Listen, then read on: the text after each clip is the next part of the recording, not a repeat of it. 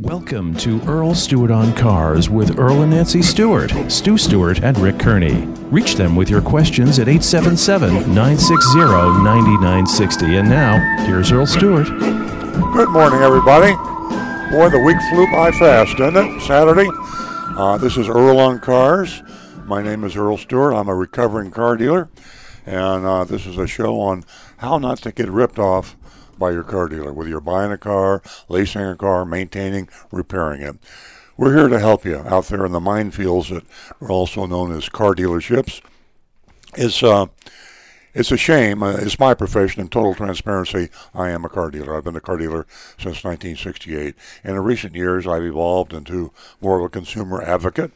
Uh, write a column for two newspapers. I have a blog a lot of public speaking engagements, and this radio show, which we've been doing in one form or another for about 15 years.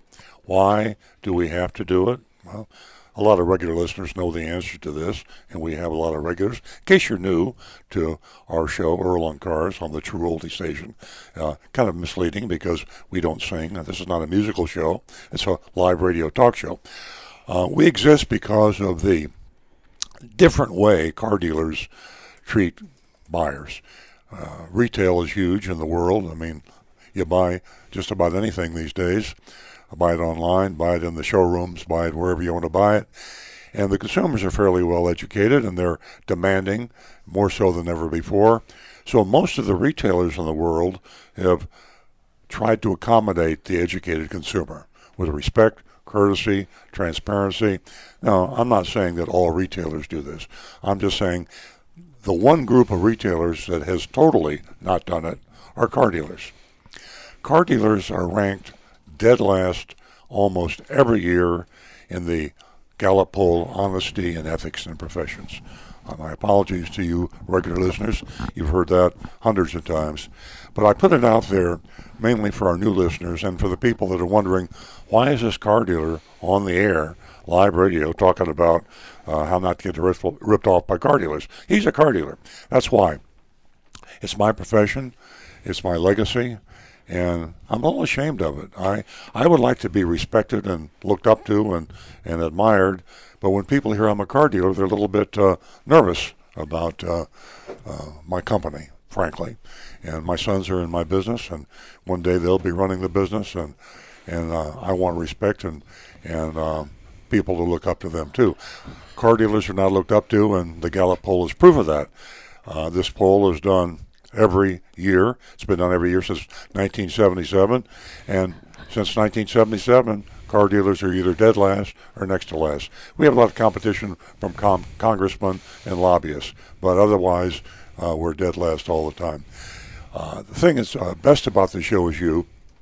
Uh, almost every week, probably every week, I hear from a listener something I don't know. Uh, I'm in. A, by the way, I'm in a studio here uh, with other folks that are experts in different areas. To my right is Rick Kearney. Rick is a um, auto computer scientist. Okay, what's that? Well, if you're past 60, you probably think of him as a mechanic.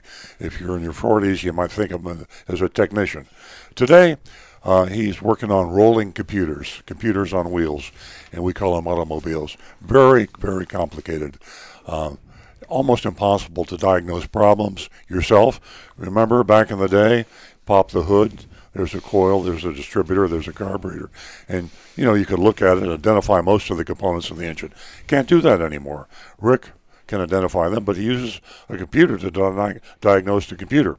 Uh, if you have a problem with your car, you can call Rick Kearney, 877-960-9960, and he can answer your questions. Uh, you can also access us on Facebook, uh, facebook.com forward slash Earl on Cars. Uh, what's our text number? I can never remember our text number. 772 497 6530. Let me hear that again. 772 497 6530. Thank you. We had a caller one time that said you should give the number out twice. Makes a lot of sense. You can't memorize just from one. So please contact Rick Kearney or any of us in here. You just heard uh, Nancy Stewart. Nancy Stewart is my co-host, uh, my wife, and she is a very, very strong female advocate. She she is into the hashtag Me Too kind of a thing, where finally us men are openly admitting that we've been giving women a hard time for uh, not just our lives, but throughout entire history. Women have played uh, a secondary role in civilization for far too long. And we finally hit the 21st century, and people are really accelerating the recognizing the respect and recognition of women that we've never had before. So Nancy is, she believes that very, very strongly, and she appeals strongly to our female audience. And we are building a, a wonderful following, following of uh, ladies out there. We're all, almost to a 50-50 balance, which is where we should have been from the get-go. 15 years ago, all we had were male callers. Nancy has a very special offer uh, for female callers. Tell us about that, please. Good morning, ladies and gentlemen. Give us a call toll free at 877 960 9960.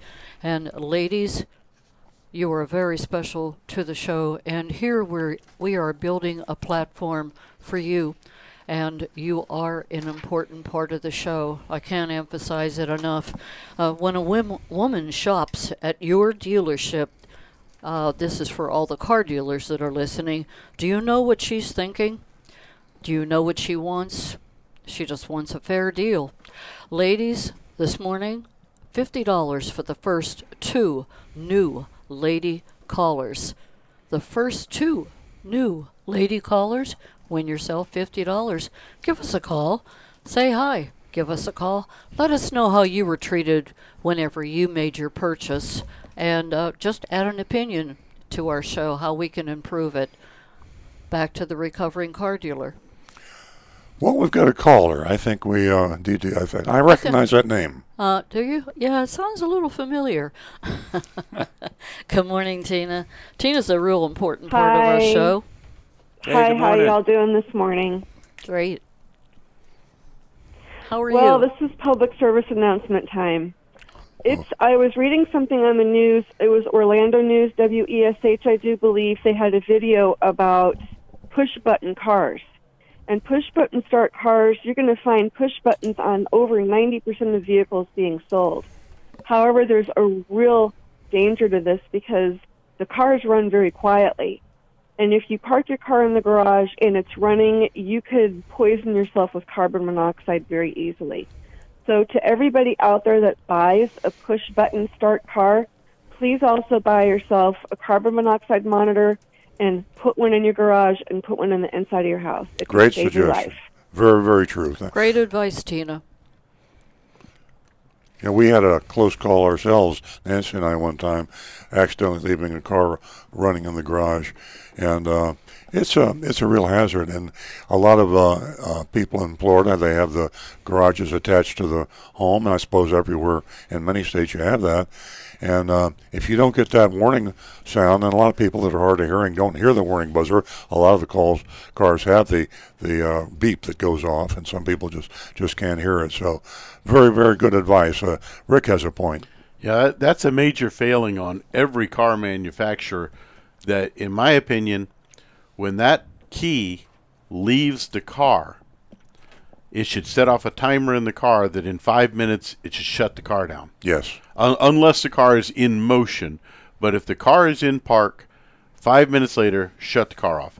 There's no reason that that car should be left running for more than five minutes once that key remote has left the car. How You about know, a, how about a piercing alarm when you leave the car running instead of a little beep, Yeah, it, like a siren? Your car is on. that that quiet little beep, you you can't hear it from more than 15 feet away. Yeah. And if there's the least bit of outside noise, a little bit of wind or traffic nearby, you'll never hear it. Tina, what do you think about that? Is that a good solution? Yeah, but how many car how many car manufacturers actually have a little alarm or an automatic shut off? Just Is about- there something you can get from the aftermarket that could shut the car off after five minutes, or is this not something that's been developed? That's Hey, a good that's a good question. Inventors, A We have one. a project for you. Yep. There's some idea. money to be made out there on Yep. that particular gadget. And, uh, you know, that with uh, Earl's Ale- uh, Lexus, uh, the uh, car can be unlocked. We can walk away from it. This is in our garage. And uh, less than five minutes later, I can come back and Earl's Lexus is locked. So I think that there's uh, room in the future for us to solve this problem because uh, once you turn your, once you leave your car and you're in the garage, it is such a quiet. I'm gonna. It's this is dramatic. A quiet uh, death. Um, especially if you don't have the carbon monoxide uh, installed in your garage. What do you think, Tina? Yeah, one one in the garage and one in the house, just to be on the safe side. And Yeah. 36 people have already lost their lives because of this. Yes, exactly. I was going to mention that. Was that just in the past year, Tina? Uh, I think the last couple of years, Yeah. and if I, I do believe if you look on Orlando's WESH website, you'll see a story about a woman who lost her 85 year old, otherwise healthy mother because of this. Yeah. Wow, it's terrible. As terrible. more and more cars are purchased, uh, the push button, uh, uh, you're going to find more and more accidents because it's uh, it's so quiet. You just don't know the car's on or off. Tina, what a great topic. Yeah. Thanks for keeping us informed. Oh, thank you. My pleasure. Hope to hear from you again next week. Yes, ma'am. Have a great weekend. Thanks, Tina. Okay, Thank we're going to go to our next caller, and uh, that is Jackie. Good morning, Jackie. Good morning. Hi. How you guys doing? Great. Are you a first time caller? Yes, I am. Oh, lucky you. You just won yourself $50. okay. Thank you so much. You're welcome. Stay on the line, and you I'm- can give our control room uh, the information uh, that I need to send that check out to you. Okay. I'm sure your information and my question though will be much more valuable. Oh, okay. I'm I guess I'm kind of in a frustrated spot right now. I had gone back to the dealership where I had bought cars over the years and had two less than positive experiences. Um, I've read through most of Earl's book. Um, I attended your seminar a couple weeks ago, and my frustration came from just, I guess the best way I could describe it is not being taken seriously. Um, so I left. I left the dealership both times. Like, okay, there's no point in even being here. Based on the advice in Earl's book, I started doing nothing but internet searches. And now what I'm finding is the information, and it's not just one dealer; it's many of them. You'll have pictures of the vehicle, and you'll have a description, except they don't match. And I'm told many of these are stock pictures. So how am I supposed to find the vehicle to begin with when all the information is contradictory to even get in touch with the internet department to start the process as Earl outlines in the book to try to get an out the door price from the internet department before I even go down and waste my time doing this. What is wrong with having accurate information on these websites? I mean, we're talking you know tens and tens of thousands of dollars for these vehicles. It's not. A, it's like somebody. It's, it's it's a big price for anyone to pay. That's you can't get accurate information. Good question. Uh, Stu has a comment on that. Yeah, I, I, I'm involved in you know doing you putting inventories up online, so I can tell you that the process is completely automated. So there's not a whole lot of human intervention in putting vehicles, uh, uh, the information, specific information, in on the website. Most of it's done with computer programs that decode a VIN. So your point about having actual pictures versus stock pictures is very important. Um, some dealers choose to just use the stock pictures, which is comes in in a computer feed from some other company. Um, other dealers will choose to actually have pictures of the of the car, and the, and they'll put a lot of pictures, say like 20 pictures, and that's really important because that's really the only way you're going to get a, see what what features, what kind of alloy wheels might be on it, if there's leather, the color interior, all that stuff. If it's not, Well, even Yeah. I even found the pictures to contradict each other. One picture showed a very light interior, which is what I'm after, Right. and then several pictures later trying to show the dash but actually photographed the front seats. They were very dark and didn't even look like leather. were these the, And so the I actual, asked them. My request was send me the window sticker. right? You know, I figured I can at least decode everything from the window sticker. Yeah. that Sure. was three days ago, and I still can't get a picture of the window. were those pictures with the mismatched colors? Was that um, were those stock pictures, or were those actual pictures of, of the car? They claimed it was actual pictures of the vehicle. Oh, but that- I don't see how you can have light back seats and No. very dark front seats. No, somebody messed up. uh, but yeah. yeah, Oh yeah. Yeah. I got. I got that part. But then the idea is, I you know I made the request of because again the other thing they don't outline in the particular vehicle I'm looking for. There's I'm sure it's in many. There's three or four different packages. They say LT, but there's all these different LT packages, which aren't obvious in the write up either. If they would just call them that, you know, I would be light years ahead on stuff. Yeah. So it's it's been quite frustrating. Um, I think you I did the I don't have thing. time to run around and spend, Yeah. as you guys know, how long it takes. I want to pick the vehicle that I'm interested in, find it that's actually an option, as Earl had said, negotiate the price over, you know, out the door price online, and then I'll go down and test drive, and we'll see if it's a deal or not. Yeah, I think what you, I mean what you tried to do at least get them to send you a picture of the window sticker is a, is a great idea. I mean, if uh, an an Intune or a uh, a modern salesperson, they have an iPhone or an Android phone, they can take take a picture of anything you want to see. If they don't send it to you, I, I'd suggest moving on to the next dealer. And Jackie, Well, that's what I've been trying to do. But apparently, what I'm after is not a normal vehicle. For one thing, for example, and it's been explained to me why it's like 99% of the interiors of vehicles down here are black. Yeah. We're Jackie, you're, you're you're going to have frustration with the color and the match of the trim, but the most important thing is, I think, when you're shopping, is the price. Uh, you you can state your preference in color, uh, and you can even put it in your communication, online communication with the internet department.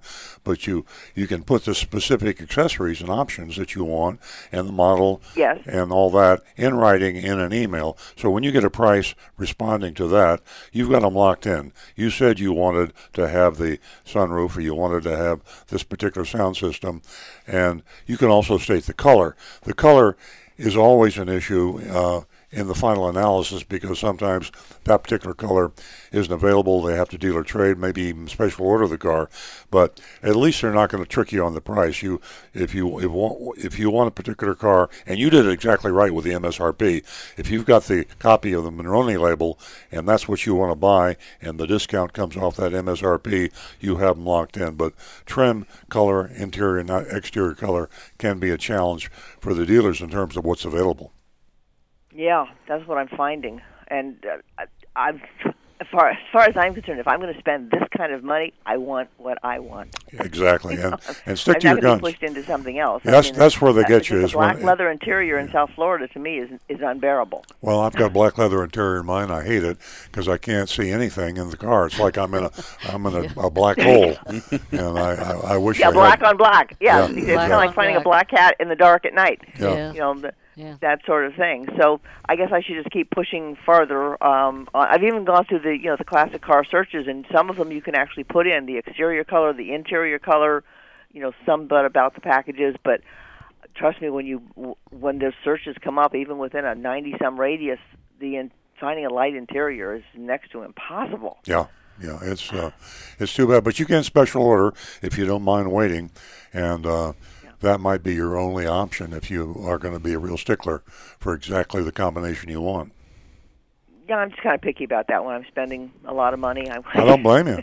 I don't blame you. You should be absolutely. I, I think the only the only But- the only risk you have with special orders is if there are manufacturers' incentives that may expire. They can't guarantee it. right Uh, beforehand. exactly. Yeah. Well, I think I would also get a um, a price in writing, an out the door in writing price before I would special order because I'm sure I'm going to have to put money down on top of it for a special order. So yeah, Rick has a um, I do believe in everything in writing because a lot of people get amnesia. Exactly. That's right.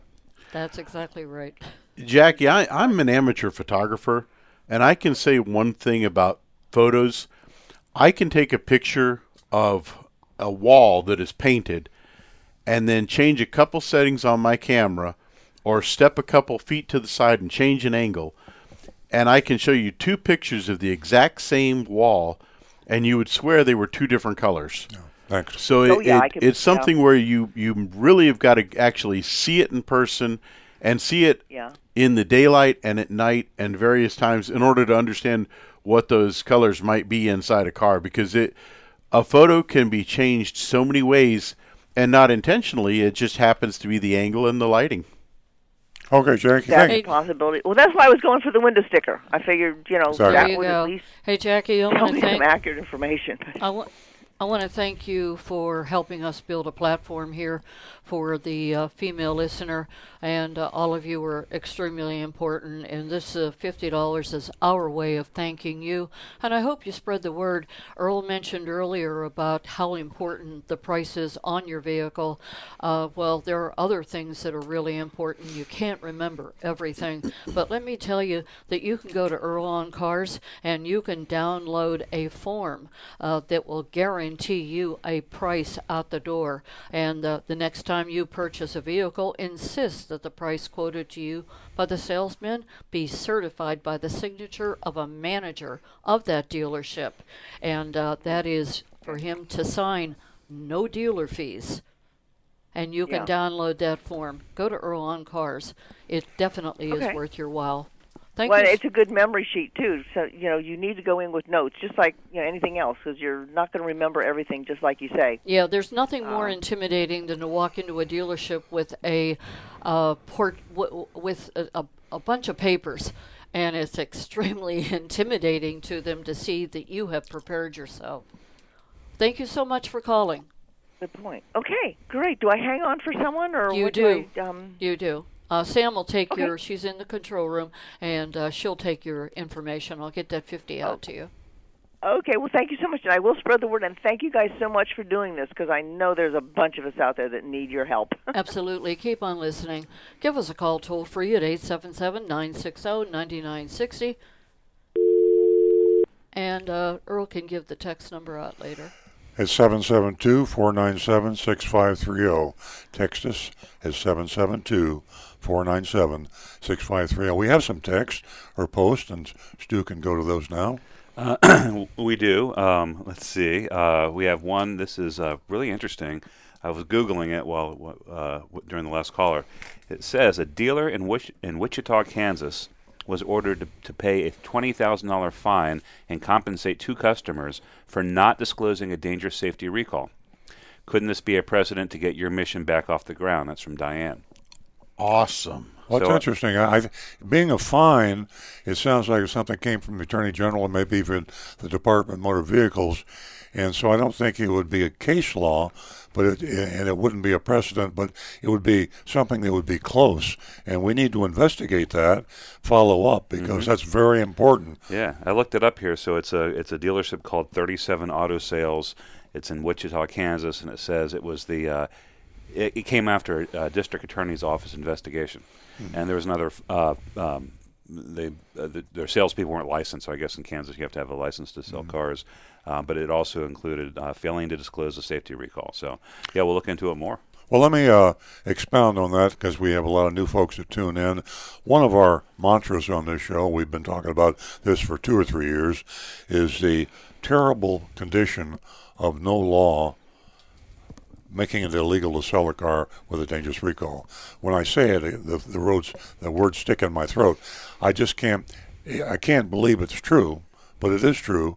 In the United States of America, in Florida, any car dealer can sell you a car with an unfixed dangerous safety recall, a recall that could cause death and injury to you and your family and your car. It's perfectly legal for a car dealer. And as we speak, during this two hour show, there'll be hundreds of cars sold to unsuspecting buyers with dangerous safety recalls.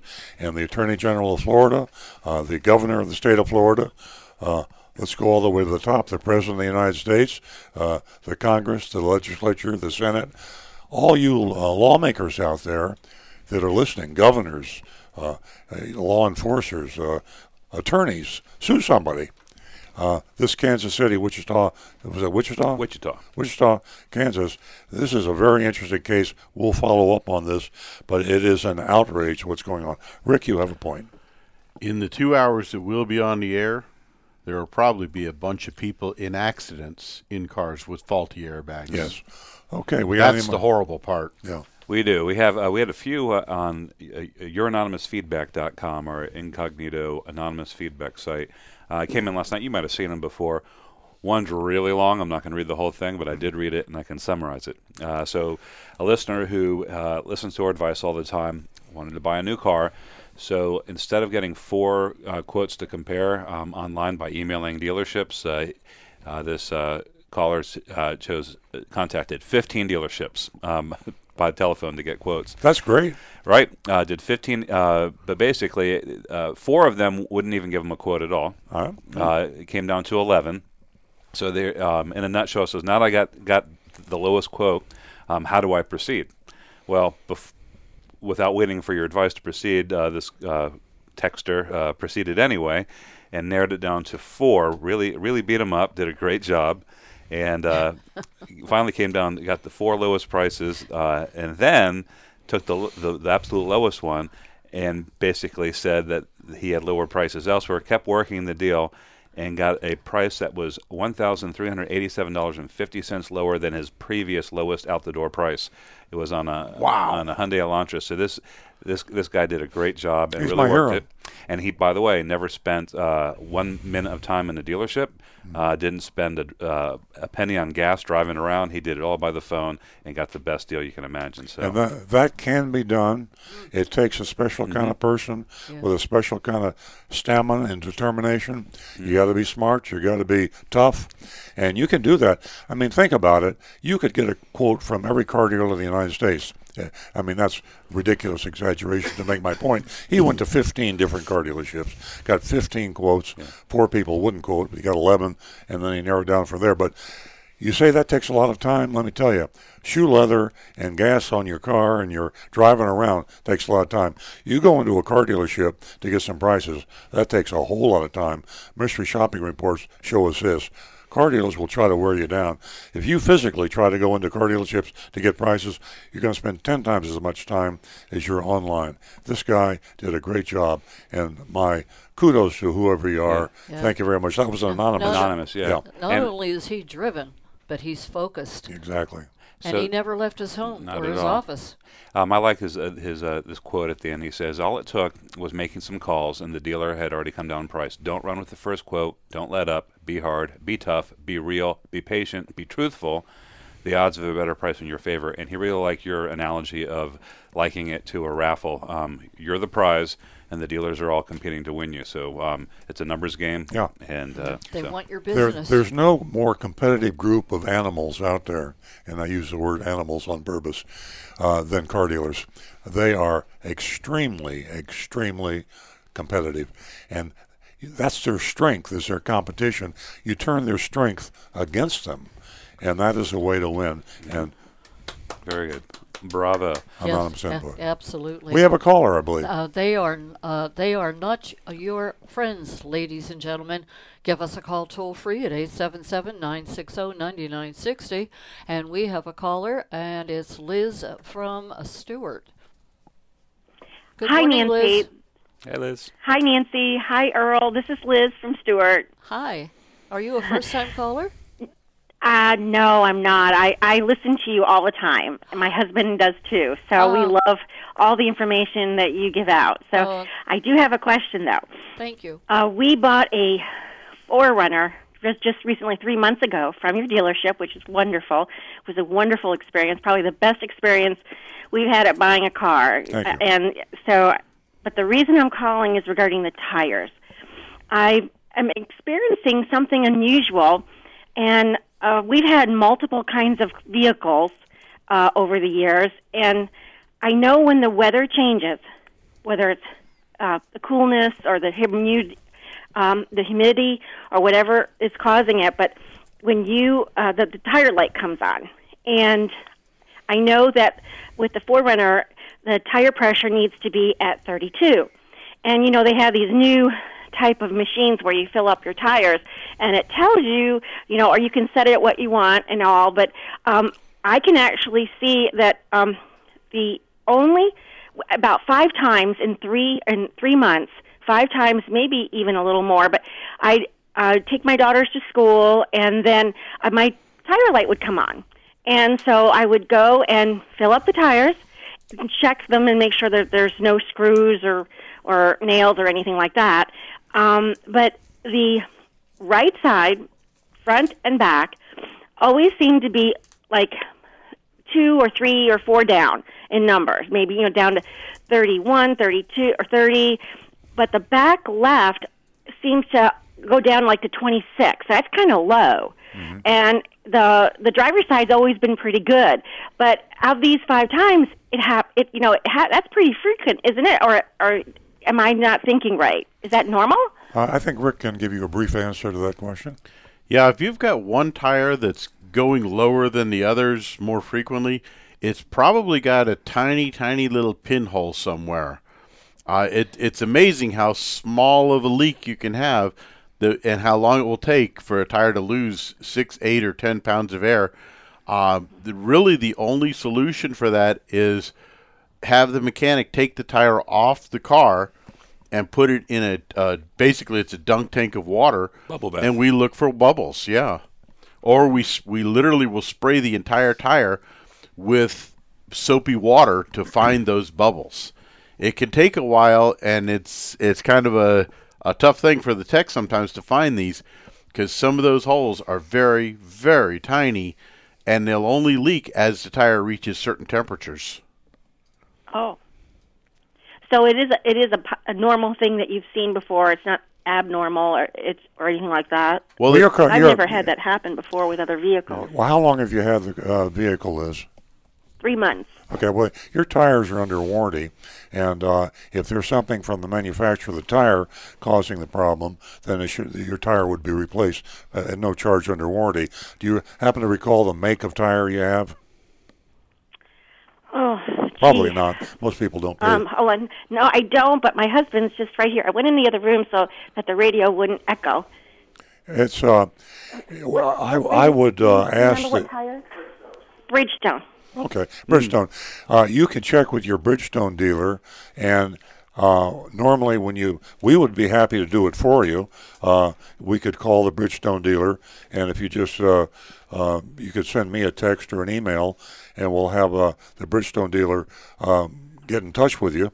And that way we can uh, verify the fact that uh, they would cover it under warranty if you had a defect in your tire causing the tire to leak. If it's not a defect in the tire, of course, if it's a, a screw or a nail or something you just couldn't see, then that would have to be come under, if you don't have road hazard Right. insurance or something like that. But uh, uh, let us check on your behalf. Uh, uh, give Nancy a, a call or a text after the show, and we'll have uh, the Bridgestone dealer uh, check on that for you.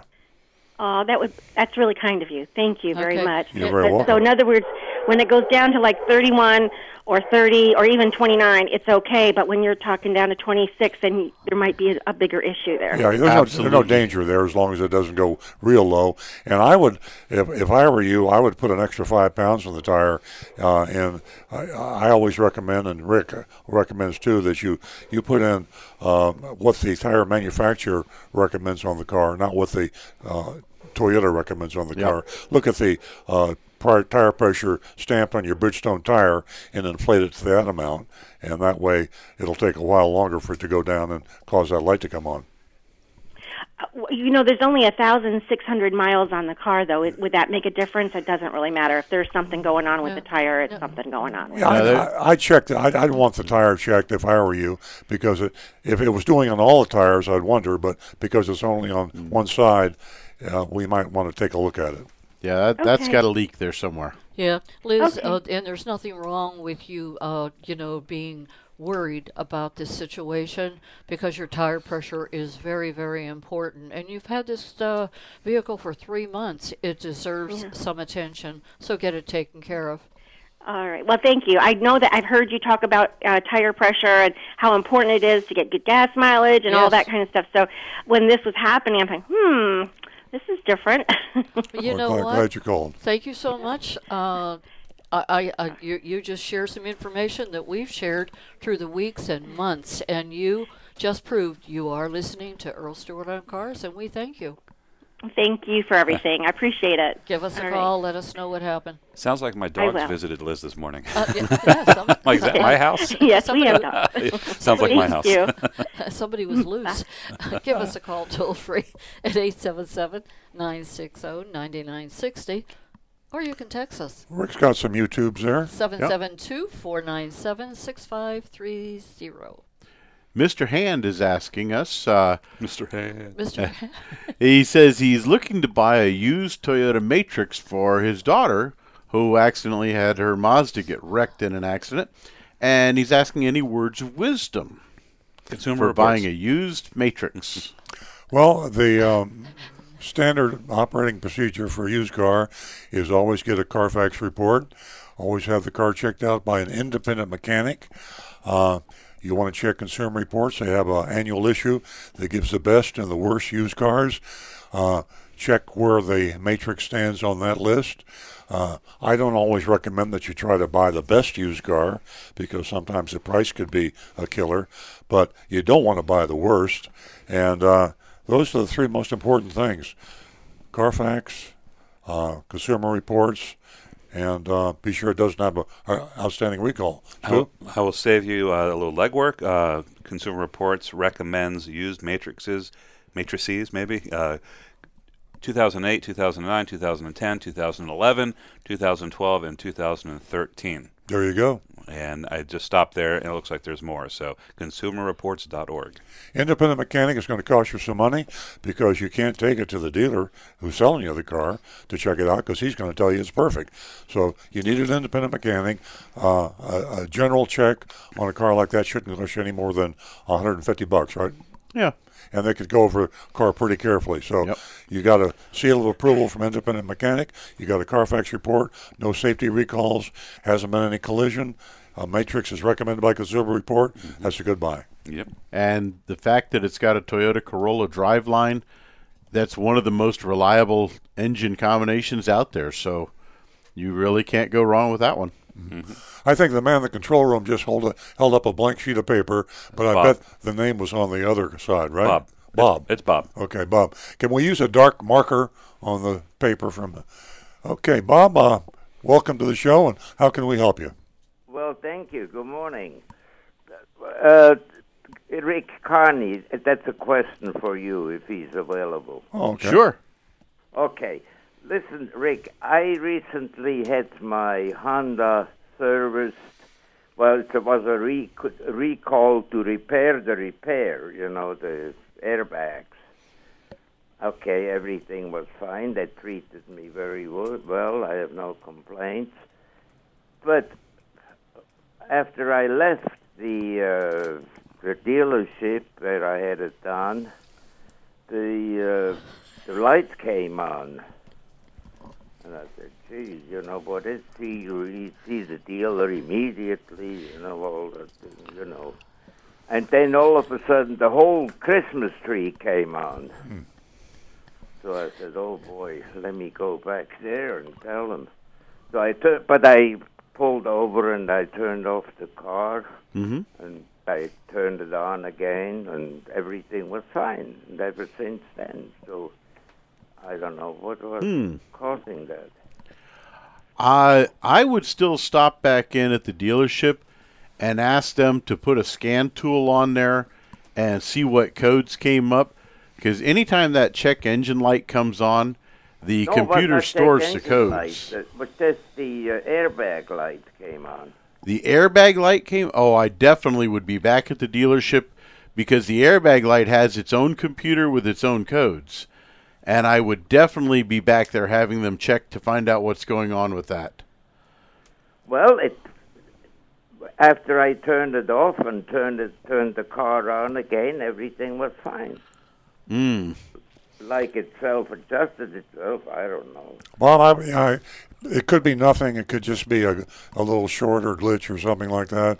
But when you're talking about your airbag, it's serious enough where I know it No, takes no, less of time. course. Yeah, Of you course. should, Yeah. you should have them check it out. And I wouldn't give up until it stopped coming back on again. I wouldn't drive a car where I was wondering if my airbag worked. So uh, if the dealer that no, you're no, taking, no, not the airbag doesn't. Co- I mean, the light doesn't come on, so I don't know. Yeah, but I because that's a safety item and you were just there. They they obviously they won't charge you, but No, of you course you definitely. I would go back in and just ask them nicely. Please put a scan tool on this and let's make sure that there's not something going on, just for safety's sake, because that anything to do with the airbag system can be extremely dangerous. So I would be very, very sure to go back and have them check that. All right. Okay. I do, I do that. All right. Thank you. Thank you, Bob. Thank you, Bob. Thank you, Bob. Bye bye. Stay in touch. Let us know how that. Uh, You know, airbags aren't just dangerous because they don't go off. They can be dangerous because they do go off. So. Yeah. So, uh, uh, Bob's, uh, give us a call back and let us know uh, the uh, outcome. 877 960 9960. And don't forget, youranonymousfeedback.com. Go there and you remain totally anonymous. Give us your feedback about the show, about your experience with car buying, anything at all. We're right here to read it. We're going to go to John from Palm City, and he is one of our regular callers, filled with so much information. Right, John? Good morning to everyone. Morning, John. I want to mention that uh, license, transfer fee, and registration. Uh, when when the car is delivered brand new, the dealer doesn't know exactly what the price will be, so they estimate it on your final bill, and that's fine because um, some of them will actually not good. They'll way overestimate it, and then you won't see any refund back when they get the actual amount. But the reason I'm mentioning that is it's exactly 10 years ago when Florida came out with Sakatuya, and they raised all the fees in Florida. It says 2009. The ID cards were only $10. They raised them to 25 First time registration went from $100 to $225. Title fees went from $24 to $70 uh, for a new plate issued. That's another fee, $12 to 28 but they did raise it. The plates in the past were only six years, and now the plate is supposed to last for 10 years. Uh, driver's license fee went from 27 to $48, and the renewal for the driver's license went from 20 to 48. Now, my point again is on your final papers on a brand new car, some of the dealers will way overinflate that registration, title, and transfer fee. And a real good dealer, at the end, when he does get the plates and transfer to you, he will give the uh, separate check later on and send it to you for the difference that was uh, estimated on your bill. Second thing I want to mention also, um, I don't recommend anybody, and I'm giving two incidences why, for a friend of mine in Boca and another friend in Fort Lauderdale. They encourage you to get two-year renewals. You don't get any discount on it. What happens now, I see, and this is two people that I know specifically, they stole their complete license plates. One of it down in Fort Lauderdale, believe it or not, they got back to him. They found that tag because the tag, the two-year renewal tag, uh, has also your ID, your plate number on it. So I, I don't encourage anybody to get the two-year renewal because it's more of a red flag for somebody to take that and steal that tag off. And there are all methods that they can get that sticker right off. And in one case, I heard of they took a, a metal shear and actually cut that part off and transposed it onto another plate that was expired. So I just want to mention those items. Good information, John. Uh, you know, the uh, big increase in registration and license tag charges is bad, but uh, even worse than that is the fact that the car dealers are adding phony tag fees on top of the tag fees that the state actually charges. And they call these things tag agency fees, e filing fees, electronic filing fees. All this sounds like official Department of Motor Vehicle tax and tag kind of stuff, but it's profit to the dealer is actually a dealer fee. So when you're when you look at those tag charges, in addition to worrying about the fact that the dealer, as you say, can overestimate the amount, he also also premeditatedly adds something called a tag agency fee, which is profit to him, has nothing to do with the tag agency. He also adds electronic filing fees, which is profit to him, and e-filing fees. Uh, so be very, very careful in addition to what you say. Now, as far as estimating the amount, the dealers actually have the wherewithal, computer wise now, to know exactly what the tag and registration should be. And if they use it, which is a very fast process, and they use almost all dealers do use this, there really is no excuse for estimating it. But some dealers still do. That's right. Yes, buyer beware. Now, John, you gave me pause because I've recently done two-year registrations because I'm lazy and I always forget to do the renewal, and now I got something else to worry about. Thank you very much. Like, have a good day. Thanks, John. Thanks, Sean. Stay in touch. Give us a call toll free at 877 960 9960, or you can text us at 772 497 6530. And remember that we do have the Mystery Shopping Report coming up, and you can be part of the rating of that Mystery Shopping Report by texting us at 772 497 6530. For you newbies out there that haven't heard the show, the Mystery Shopping Report is actually the uh, most exciting part of the show, most informative in a lot of ways. And we send an undercover agent out every week to a different dealer in South Florida, and we pretend to buy or lease a car. And we tell you exactly what happens. We name the name of the salesman, the manager, the car dealership, if they break the law, if they flaunt the law, unfair and deceptive advertising, and sometimes they do everything right. We've actually had some A pluses scores on the dealer shopping That's right. reports. We had some Fs too. We have a recommended list, dealers you can safely buy from, and we have a do not buy from this dealer list. So, mystery shopping report coming up. You ain't never heard anything like Well, it. well, currently, there is twice as many dealers on the recommended list Yes. than there are on the do not recommended list.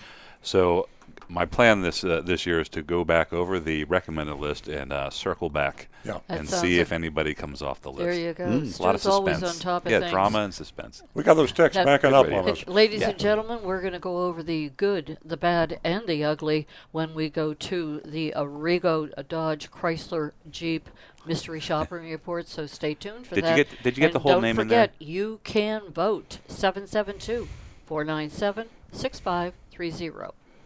Okay. Uh, we have a uh, anonymous feedback uh, uh, co- comment, I guess. Says uh, even without dealer fees, Earl Stewart is making a killing from his car business.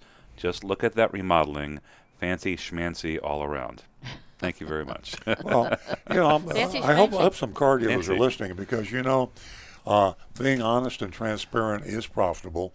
If you sell a lot of cars because people trust you, uh, you can make money. And Yes, uh, my dealership does make uh, a fair profit, and we are able to afford to spend on expansion.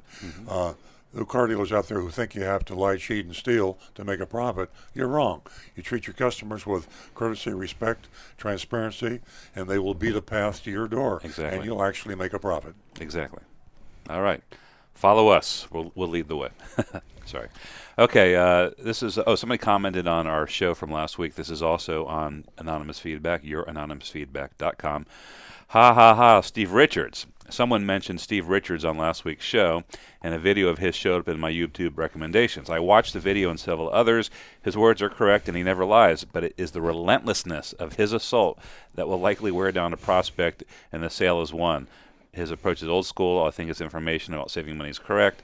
Uh, just to inform everybody, last week a caller mentioned there is a sales trainer, a car sales trainer named Steve Richards. He's got a big following, and the uh, I'll say the videos are pretty entertaining to watch. It's all about combat, the salesperson versus the Wait, customer. was that Tina? Tina mentioned that. I'm not sure. I can't remember, week? but we were. It, it could very well could have been Tina. Yeah, Yeah. Um, she always get, has Yeah, good for, yeah. For you folks out there, don't don't understand the retail auto industry is really uh, sophisticated in a lot of ways, and there are trainers that make hundreds of thousands, probably millions of dollars, training.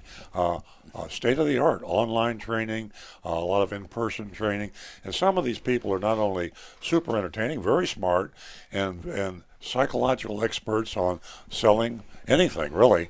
And they can take a sales force and if they listen carefully they can train them to overcome objections and to take a normal person turn them into a, a, a sales demon Right. who can sell people cars that don't even want to buy a car i mean when you walk into a car dealership you're dealing with a group of experts you're the amateur in the card game the old joke when you're in the poker game and you look around the table and you don't know who the sucker is you're the sucker and that's what happens when you walk into a car dealership. I like that.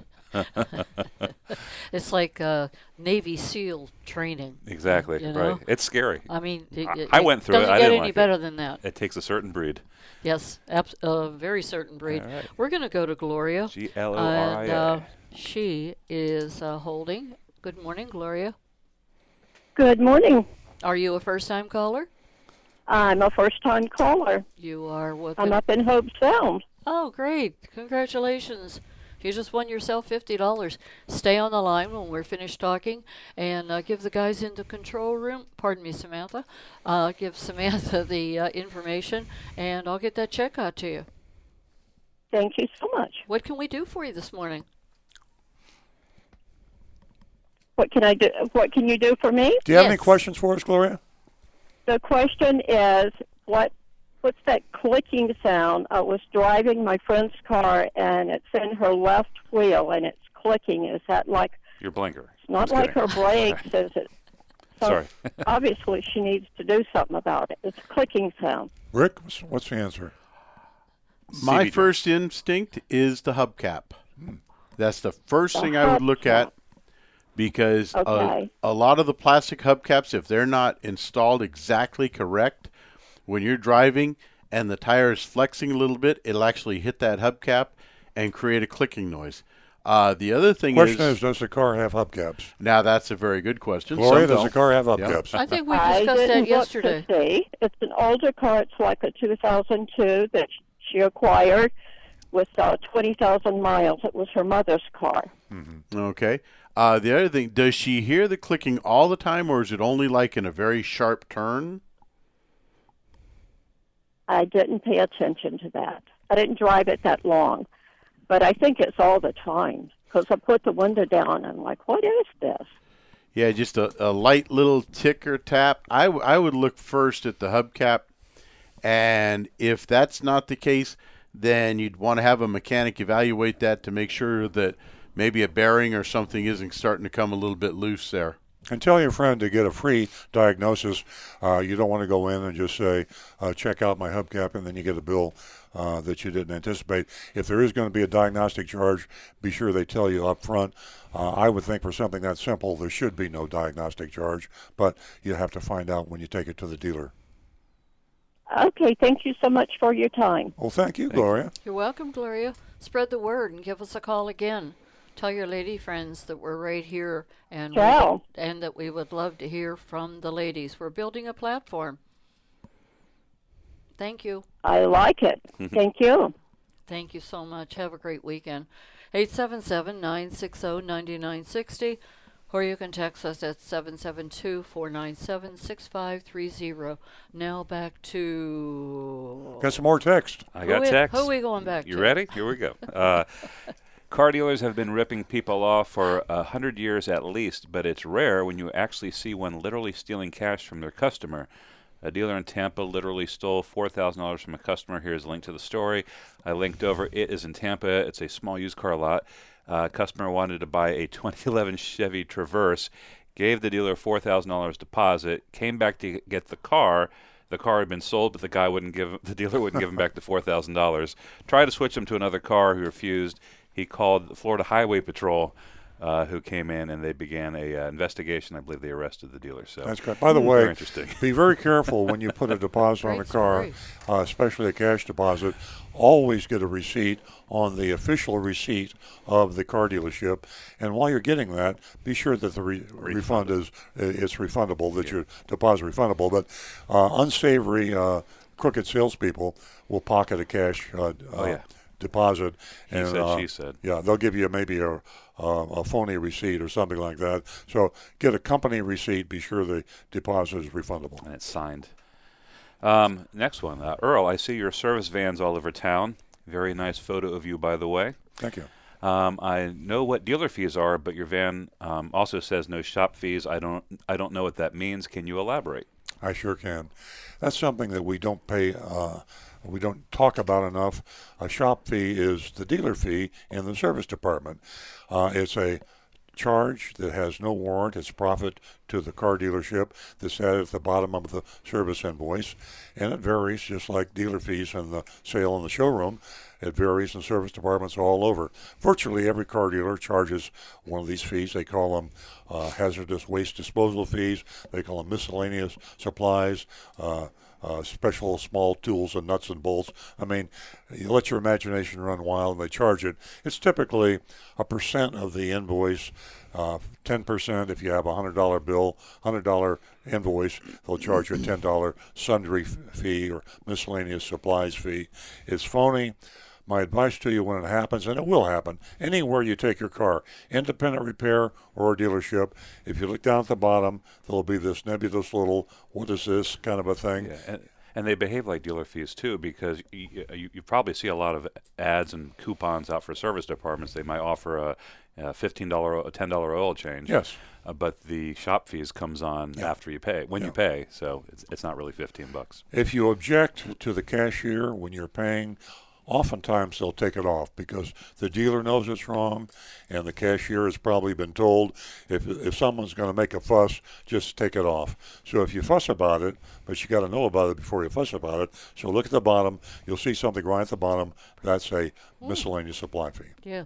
Now, ladies and gentlemen, uh, you can eliminate that problem. There's not too many problems you can eliminate, but you can eliminate shop fee, dock fee, uh, all these fees that they try to get you on by downloading that. Uh, uh, Stu, you're good at uh, putting that ac- on the air. It's the Na- it's the Nancy out the door affidavit, and you can find it on earloncars.com. Right on- on the. EarlOnCars.com. Yeah. Thank you, Stu. We're going to go to uh, Britt and, uh, wow, Los Angeles. Wow, it's early out there. Woo! Good Crack of morning. dawn. Good morning. Good morning. It is Thank early you. out there. Thank you. You Good are morning. a true Thank follower. you for taking my call. You're welcome. Um, I, I, you guys helped me buy a car in 2017. Uh, There was a question I really wanted to know the answer to, so that's why I'm getting up early to ask. Um, now, when I was comparing prices of TrueCar and CarGurus in 2017 for my Toyota Corolla, I was wanting to know is it fair to compare those prices state to state? Like, should I should I um, expect the car price to be the same in California as it would be in Dallas, Texas? Because I noticed that cars were selling for cheaper in Dallas versus Los Angeles.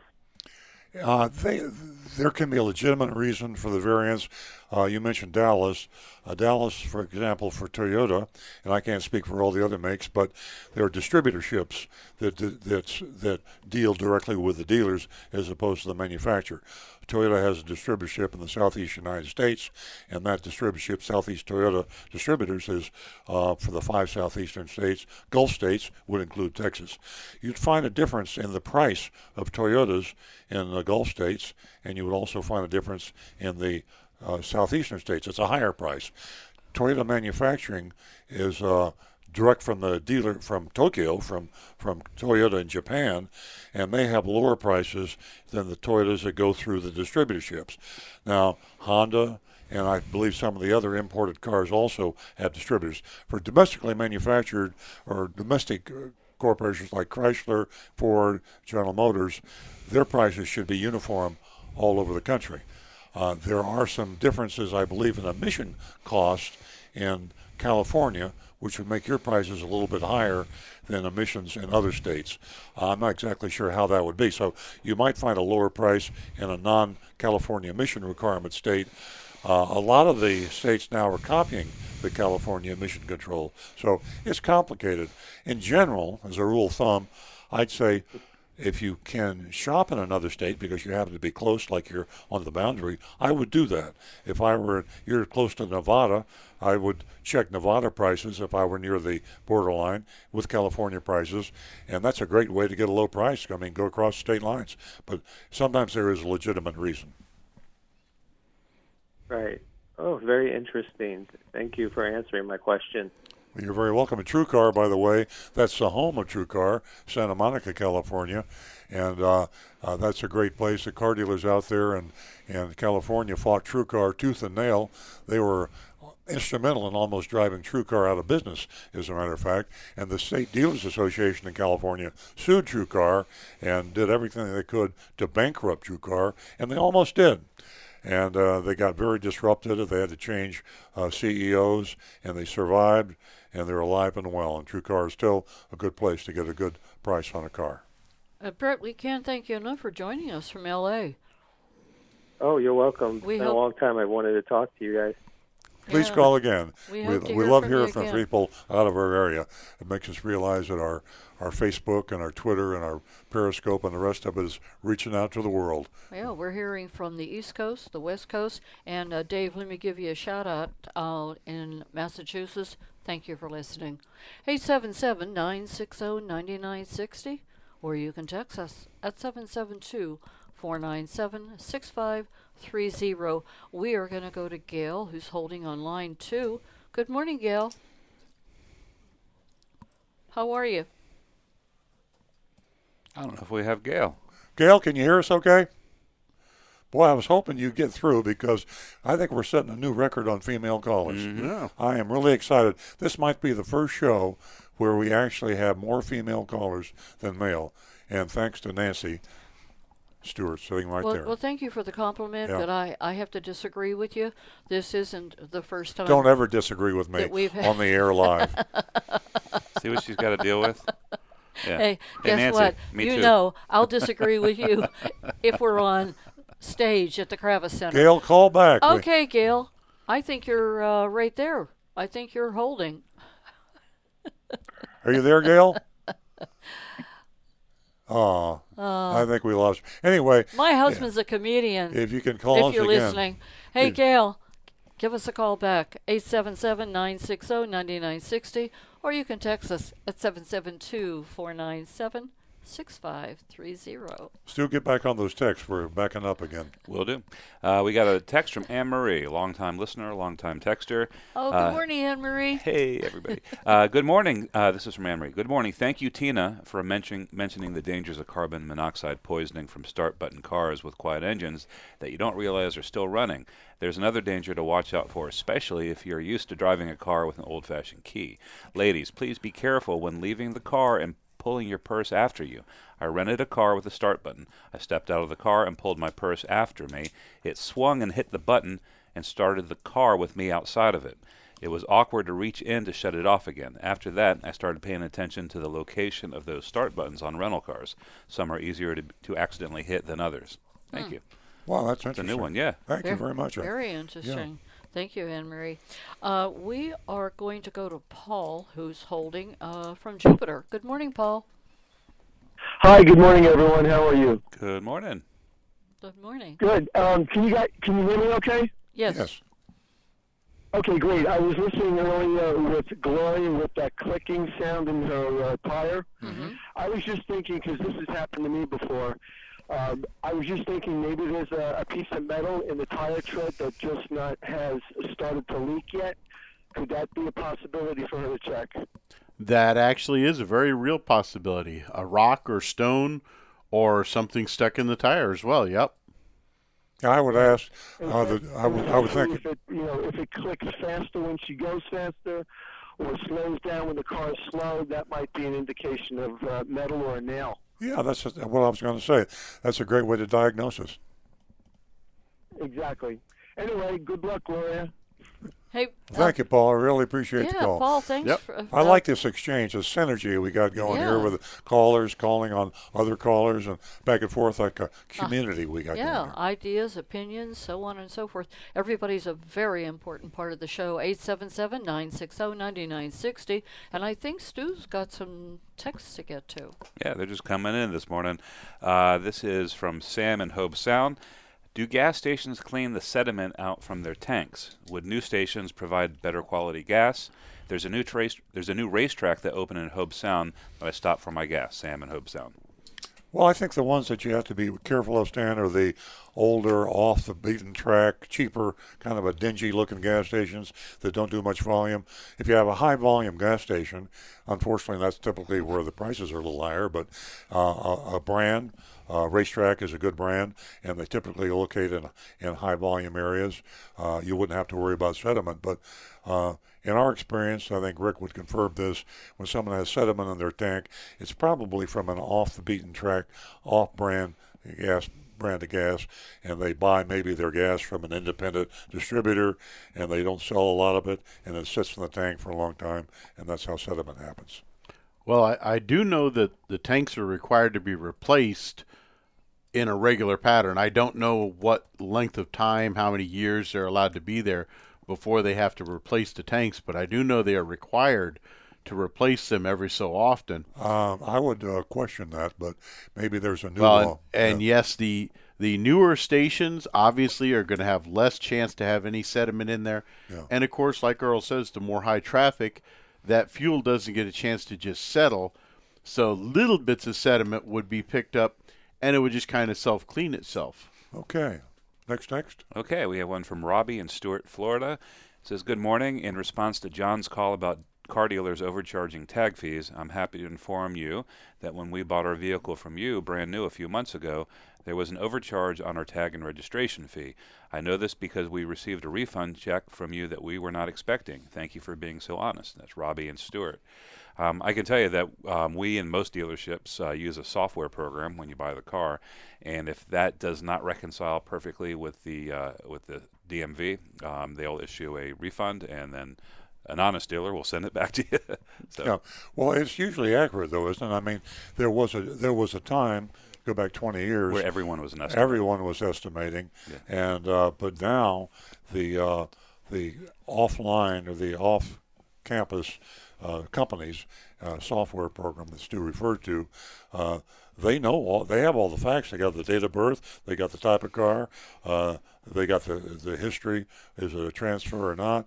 And there really is very little reason there should be a mistake. If there is, it's it's, it's rare, and Yeah. we see them once in a while. Yeah. It used to happen all the time, though. So Yeah. Um, here's another one. Uh, took my car to a tire place because I was losing air in all four tires. They said I need to replace all four wheels and one tire. I hope I'm not being taken. What are your thoughts? That sounds to me like uh, a pretty crazy thing. Uh, that if you're losing air in one tire or two tires, uh, not three or four, if you're losing air in all four tires, how could all your wheels go bad at the same time? If you have a bad wheel, they're not going to all go bad simultaneously. The odds against that are very, very rare. I would get a second opinion uh, on that. I don't think that you're getting. A- it's not impossible, but it's highly improbable. Yep. Okay, we have a text from Wayne. Uh, Wayne says, when you buy a car across state lines, sometimes you have to pay sales tax outright in your home state when registering the new car. That's from Wayne. There's a reciprocity agreement that states have that will refund the tax in the state that you didn't pay the tax on, or where you had to pay the tax, I should say. So you you shouldn't ever have to pay sales tax twice. Correct. Um, not all states are reciprocal. Um, if that's the case, if they're not reciprocal, you won't pay sales tax in the state where you buy it. It's when you register it Yes. and insure it in your home state where that would be um, where they'd apply that. Don't ever pay two sales taxes when you buy a car uh, in the other state. That's right. And the last one, which will get us caught up, this is from Stephen, who is watching our live Facebook uh, video on facebook.com forward slash Earl on Cars. Uh, when in Jensen Beach, we usually buy gas at BJ's. Um, in New Jersey, Costco is our go to place, and they're very high volume places. So that was probably in response Mm. to the comment on the gas Mhm. tanks. We're all caught up. We've up with got text. one more over here. Okay, good. Uh, Dino Cardella is asking. Well, actually, he's telling. Uh, he says it took two years to get the his passenger airbag replaced on his wife's Lincoln MKC. He said they, they even the dealership was frustrated, and they very felt very unsafe. He said they actually talked about the idea of wearing motorcycle helmets while riding in the passenger side seat. And that is still a very real issue for a lot of manufacturers are getting replacement airbags in. As a matter of fact, Toyota 4Runners uh, for the model 2016 year, which is one of the newest additions to the uh, uh, list of vehicles we need replacement airbags, they are right now on back order until September, and that that's a, a small amount of time compared to some of them like the Hondas, where even now some of those cars are still going to be waiting another year or two years just to get these airbag replacement parts. Yeah, that's a shame. That's again goes to the whole scenario of dangerous recalls not being addressed by our legislators, and by the fact that it's legal to sell these cars, And uh, somebody should get a horsewhip out on these manufacturers and say, you will build these airbags to replace the defective ones, or else you're going to shut your plant down. Uh, somebody has to have the courage to go to an auto manufacturer and say, we're not going to let you sell these cars until you can fix your airbags. And they have to have the courage to it's a financial thing it's you know follow the money the car dealers are afraid of it the manufacturers are afraid of it because of the economic hit so they're weighing the lives of the car drivers against the economic impact on the economy through the manufacturers and the car dealers. I mean how could you compare a human life uh, to uh, uh, losing money because you can't sell a car? And the scariest part is, as these airbags are getting older and decaying more, I, there have been documented cases where airbags have exploded, not just inflated normally, like for no reason, just bursting the bag out, but literally exploding like a hand grenade for no reason whatsoever. Exactly. So, folks, if your car is on this list for the recall, keep at your dealership, keep on the manufacturer, make some noise. You need to get this taken care of because you could be driving around in a death trap. Okay, folks, get uh, get in touch with us. 877-960-9960. Uh, we don't have any text waiting. We don't have any YouTubes. And uh, we don't have any phone calls. We uh, we will though. Uh, I encourage you ladies to give us a call. You know, right here at Earl Stewart on Cars, we are, well, we're creating an appealing and a, a trustworthy environment for you. And uh, we want to make you feel very comfortable. And this is how we'll increase uh, the female callers to Earl Stewart on Cars. Well, we have a couple texts just came through. They did. 877 As we spoke. 9960. Okay, hi folks. You were talking about high pressure sales tactics. In the 70s, I sold cars at a Ford dealership. Oh boy. I was trained by an outfit from Chicago known as APB. It's Automotive Profit Builders. Hmm. We were taught to get the customer's car keys and not return them until we had a signed deal. I quit after three months. Good for you. That's true. Yeah. Well, I wasn't trained that way. I think had probably progressed a little bit about uh, 25 years ago or so, but I was trained to do things I was really uncomfortable doing. Yeah. No, back in the day, and I was there back in the day, there was a system also called Hull Dobbs, H U L L Dobbs, D O B B S, Hull Dobbs. And uh, that was a very aggressive, and it was literally true that you would not give the keys back, trade-in keys back to the customer, and you'd wear them down. Uh, there was there was even talk of them throwing the keys on the roof of the dealership. Uh, totally aggressive, illegal, uh, brutal. One of the big things back in those days was bugging the uh, closing offices. We called them the uh, the where you took the customer to negotiate the deal, and you would sit the customer down, Mr. and Mrs. Jones, and you would give them a price, and you would say, "Why don't the two of you discuss this? Think about it, and I'm going to go out and have a cup of coffee." And so the salesperson would close the door to the closing booth, walk out, uh, go down around the corner, and they into a sales manager's office, turn on the the uh, bug device, and listen to Mr. and Mrs. Jones discuss this. All right, Uh, this, this was common. Almost every car dealership did it. And finally, the FBI somehow got involved, and they raided a bunch of car dealerships in Texas, and that's how that came to a stop. But the practices. So I guess I'm I'm hard on car dealers today, and they are bad by today's standards. But I have to say, having been back in the 60s and 70s, they're pretty good now. They're pretty good now compared to that. It was terrible back in those days. Yeah. It was even more terrible if you really experienced it back in the 70s. It, and as a woman, having my keys taken away from me uh, was, uh, well, it was it was quite a dog and pony show. Let me tell you, uh, the uh, salesperson uh, became very frightened. Let's put it that way. And I'll hold off uh, to discuss the details at another show. Rick? Do you remember the in the movie Vacation, the beginning when Chevy Chase takes his car in, he's going to get his new car. The big station and they wagon? don't have the, the, the Arctic blue that he was supposed to Oh, get, yeah, and they bring out the truckster. Oh yeah. Yes. and when he argues, they say, "Well, bring his trade in back out," and they they had crushed his car. Yes. Not too far from the truth. I think we got some text over here, don't we, still? we do. That's a classic. I love that. Okay, we have a text from Steve in New Jersey. Um, Oh, New Jersey, I love it. hmm I have an all-wheel drive Subaru. Recently, I had a sidewall tire failure and had to replace it. I was told that since my car was an all-wheel drive, I should replace all four tires at the same time. I planned to replace all of the tires anyway, so I did so. Was the advice I received accurate? No. There you go. If you've got four brand new tires and you hit a pothole and it destroys one tire and the other tires are still completely serviceable, you only need one tire. His I- question was because it was an all-wheel drive. You're right, but that that really doesn't no, make yeah. a change. No. Yeah. Okay. Next. Uh, simple question for Rick: uh, Is there a fix to a stripped oil pan screw besides a new oil pan?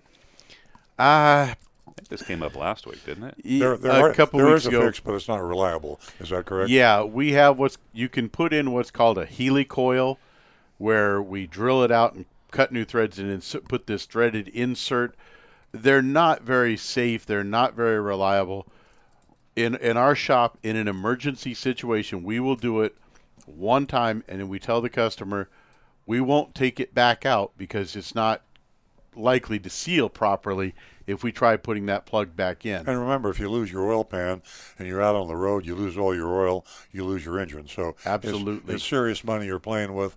Best thing to do is replace the oil pan. Unfortunately, that's expensive. We got another text. Yes, we do. This is on our live Facebook feed. It's from Steve. He says, "My money pit, uh, 944 turbo, ouch, that sounds like a money pit, has has 31 year old airbags in it. They suggested servicing them every 10 years. Do I need to come up with even more money? Can I go to Plan B and pull the fuse on the airbags? Well, you can do that if you want to die. I mean, uh, airbags serve a purpose, right? They they should, yes. And uh, no, I wouldn't. I wouldn't. Uh, I wouldn't uh, pull the plug on my airbags. You could pull the plug on the airbags if you don't want to have the airbag deploy, but uh, it's just not a good idea. And whoever did it for you would have a huge liability. I wouldn't do it for you, and uh, the mechanic that would do it for you is not doing his job properly. I think the f- the main thing is acceptance, and you've accepted that your 944 turbo is a money pit.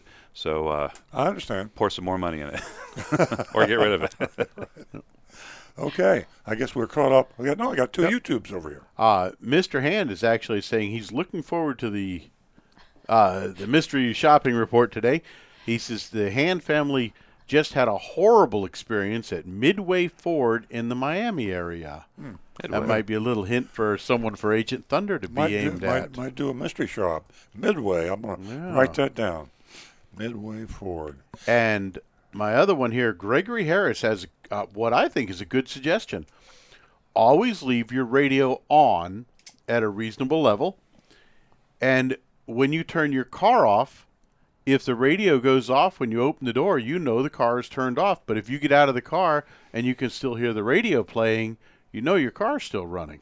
I do that all the time anyway. So for those push button cars, that's that's a pretty reasonable idea. It certainly would be more attention getting than that single little beep.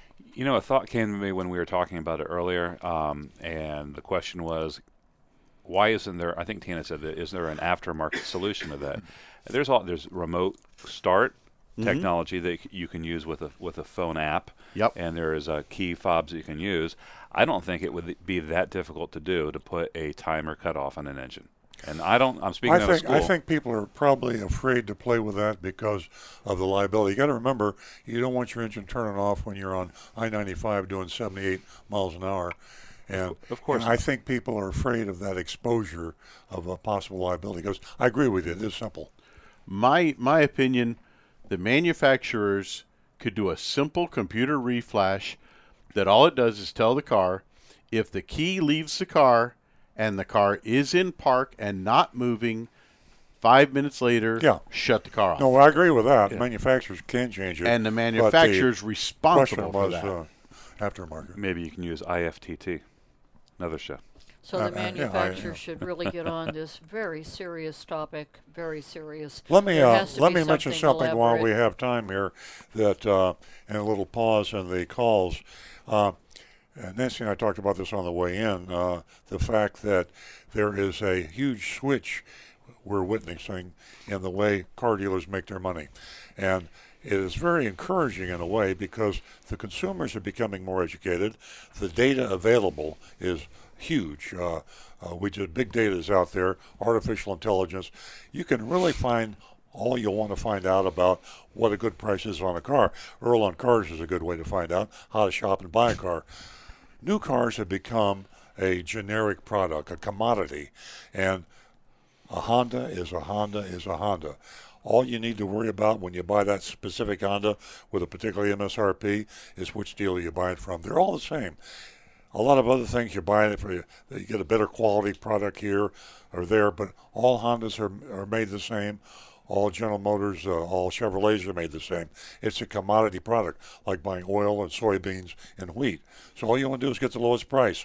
And with the data available to you, it has become the fact that car dealers aren't making any money when they sell new cars. Car dealers are breaking even, and many of them are actually losing money. So they're switching to other department heads or departments to make money. We've talked about the F&I department where they finance the car. Huge profit center. The car dealers are focusing very heavily on that. Also, the service department. Ironically, you should be, probably be more careful now having your car serviced or maintained than when you buy the car if you are an educated consumer. Parts, service, used cars is another source of profit, but that doesn't mean you let your guard down in the new car department. And a lot of the calls today are about buying new cars. But the the word is out there. If you use the tools available to you when you buy a new car, you can get a great price. Chances are, if you use TrueCar or Costco, and I think Stu would agree with me on this, if you use True, True, TrueCar Costco to buy a car, the car dealer will actually break even or lose money. Yes. So Damn clo- close to it, very close to it. Yeah, uh, many car dealers out there are losing money now. Used cars, strangely enough, are also narrowing their profit margins because even though used cars are unique as opposed to a new car, every used car is different. But because of big data, and because of sources and and pricing mechanisms available to car dealers, we know in real time, as I we I mean I'm a car dealer, we know in real time what every used car is worth. We buy used cars online, we sell used cars online. 20 years ago, if you told me I'd be buying a used car on my computer, never seeing it, never driving it, I would say you're crazy. But we do that today. We buy used cars on the computer, and then we go pick up the used car. And we sell used cars on the computer, mm-hmm. and people come and pick up the used car. So it's it's almost a commodity in used cars. Yeah. The only source of profit left is in the flim flam, uh, the the uh, smoke and mirrors in the F and I department, financing high interest Mickey Mouse products like gap insurance, service contracts, uh, maintenance contracts, road hazard insurance, products you've never heard of before, and also in the service department. Cars today require less maintenance and less repair than ever before. And the strange thing is, the car dealers are charging you more than they should. They're making up stuff, and they're calling it dealer recommended service, flushes. If the dealer tries to sell you a flush, forget about it. Transmission flushes, forget about it. Radiator flushes, forget about it. Go in and use the factory owner's manual when you have your car repaired or maintained. And be very careful and shop and shop and compare repair prices just like you would shop and compare a used car. That's right. Okay. I think we have a text. We do. Uh, nobody talks about the discrimination LGBTQ folks experience in car dealerships. I'm gay and I've dealt with disrespect, snickering, and outright abuse just about every time I've tried to buy a car. Well, I can tell you that a lot of car dealerships are throwbacks to the past. I mean, yeah. there's a lot of uh, old attitudes that still uh, survive sure. among car dealers and car salespeople, and it's a shame. Well, it is a shame, and the same thing applies to, to women. And the whole idea of the old school, a lot of car dealers are intelligent people, and a lot of car dealers are understanding that they have to appeal to the customer and treat the customer politely with courtesy. Uh, I'm not saying, you notice I didn't say transparency, but uh, to be rude to a female or be rude to a gay person is just plain stupid because women buy a whole lot of cars, and so do gay people buy a whole lot of cars. And if you want to make a profit, you better treat everybody with courtesy and respect. The other old school thing is if somebody comes in wearing torn jeans with a hole in his shirt and sneakers, you figure, right, he can't afford to buy a car. The fact of the matter is, a lot of people that are very wealthy dress very casually, and people and car dealers are even getting onto that today. So the old school is pretty much out of out of focus. Beware of the well-dressed, friendly, courteous car salesperson. He's got your number. Just don't take courtesy as the answer.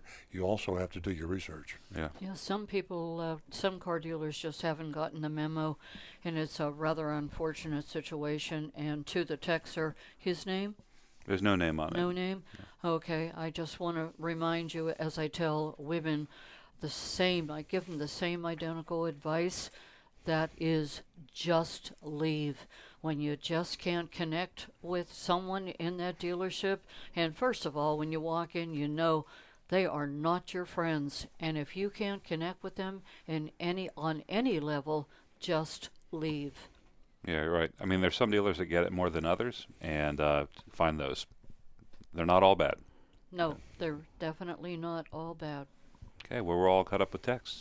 Yeah, I got a text, a personal text here, and uh, it's a should I lease or buy kind of a text, and uh, it's uh, probably if I had to rank all the questions that I get, that's probably the most common. Should I lease or buy? And uh, what I do usually is I say, rule of thumb, buy. It's simpler, it's safer. Leasing is very complicated. There's a lot more ways to be taken advantage of in a lease. If you're a sophisticated, uh, top drawer type of educated consumer, it doesn't make any difference whether you lease or buy. I do a side by side analysis. Sometimes the manufacturer will have a leasing program that's very attractive, and uh, the manufacturers they have a dog in the in the hunt too. They want to make more money, and they know if you lease a car from them, uh, they're more likely to buy a, or lease another car. So sometimes they have very attractive leases uh, with you know high residuals, uh, uh, with low rates, with very good payments. Uh, my advice to you, if you're going to lease a car, just be sure you know what the down payment is. The advertised prices always include uh, down payments. If you're going to buy a car, you can check. The checklist is much shorter and much less chance you'll be taken advantage of. Do your homework, ladies and gentlemen. It doesn't matter what you're after when you walk into a dealership. Whether you're going in for service, whether you're going to lease a car, whether you're going to buy a car, do your homework. I'll tell you right now, knowledge is power. Give us a call toll free at 877 960 9960.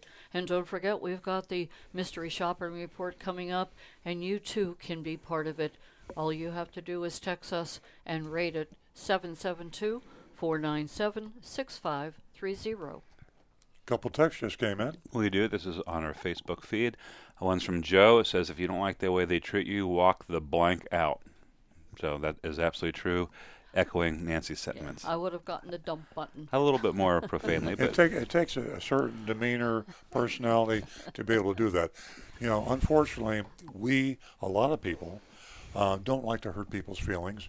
They walk in there, the car salespeople usually are smiley, well dressed, handsome, pretty, uh, you know, disarming, uh, you tr- trustworthy looking, and you don't like to be rude. I mean, when you when you turn around and walk out the door and slam it, you consider that rude. But unfortunately, sometimes aggressive behavior is the only way to deal with car salespeople, particularly when they're trying to take advantage of you. Well, I think, uh, d- you know, d- uh, you don't slam the door. You just look at the person and you say, uh, look, I don't think we connect.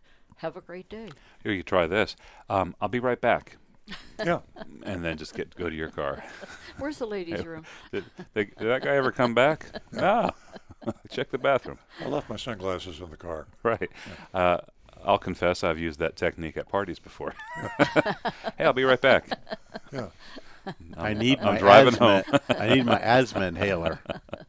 The apple doesn't fall far from the tree. Oh no no no we're we're introverts believe it or not. Okay, uh, this is uh, Facebook feed it says Ford tried to sell an engine flush for our Edge. Subsequently, I read that it can damage the engine by loosening debris and leaving it inside the engine. I also read that it voided the manufacturer's warranty because of the dangers that it presents. Uh, I didn't know that, but uh, Rick could probably chime in on that. But that's a good thing to that's a thing to watch out for, I suppose. Uh, I've never heard of anything like that being able to void a warranty from a flush, but nah. I- i it's one it's one of those snake oil things, but I, I've never heard of an actual flush causing damage to an engine, uh, unless they're running some chemical that is really caustic. Most most cases, it's pretty benign, but unfortunately, it's Bottom line not is- benign on your wallet. Bottom line, just don't have a flush. Just don't do it. Right. Don't Don't come flush. into a car dealership to try to sell you one. Okay, we caught up. We are caught up. Let's get to the mystery shopping report. Although we might have a caller there. I see the phone, the white phone being picked up.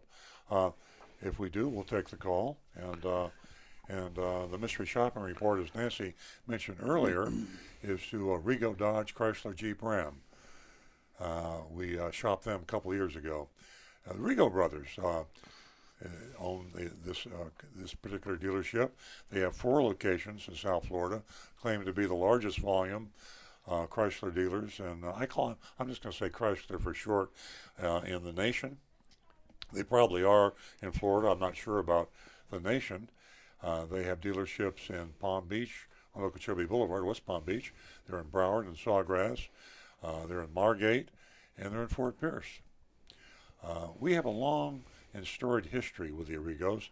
Not only have we mystery shopped their dealerships more than a dozen times, I actually sued them under Florida's Deceptive and Unfair Trade Practices Act for selling used cars with Takata airbag recalls.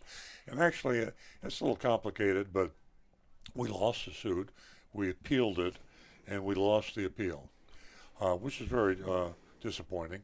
We could appeal it further uh, to the state supreme court.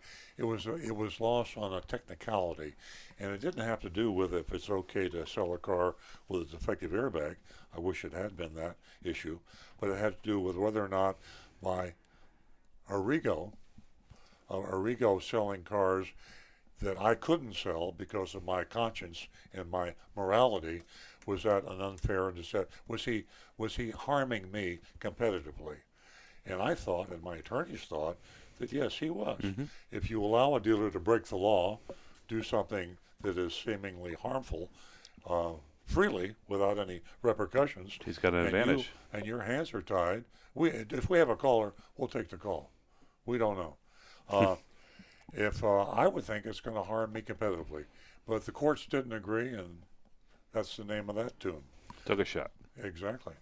So we are shopping Arrigo, but I give give Arrigo credit where credit is due. Arrigo won and we lost, and that's the story. Not going to hide that. Feel bad the- about it. That's the way the cookie crumbled. That's the way the cookie crumbles.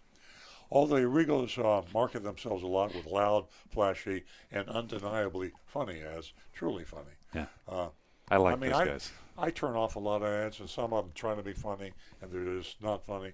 Arrigos are really funny, and I wish they would sell an album. Yeah, they need to go on the road. They do. I mean, you could do it on YouTube. You could probably do a. You could probably go to uh, Rigo and Yeah. YouTube commercials Yeah. and watch them. And what's the guy on the West Coast? Uh, Fucillo. Fucillo on Yeah. the West Coast. He does very funny ads. And there's also the Prime Auto Sales. uh, That's right. Nine ninety nine. There are a lot of funny car The Deal. Man.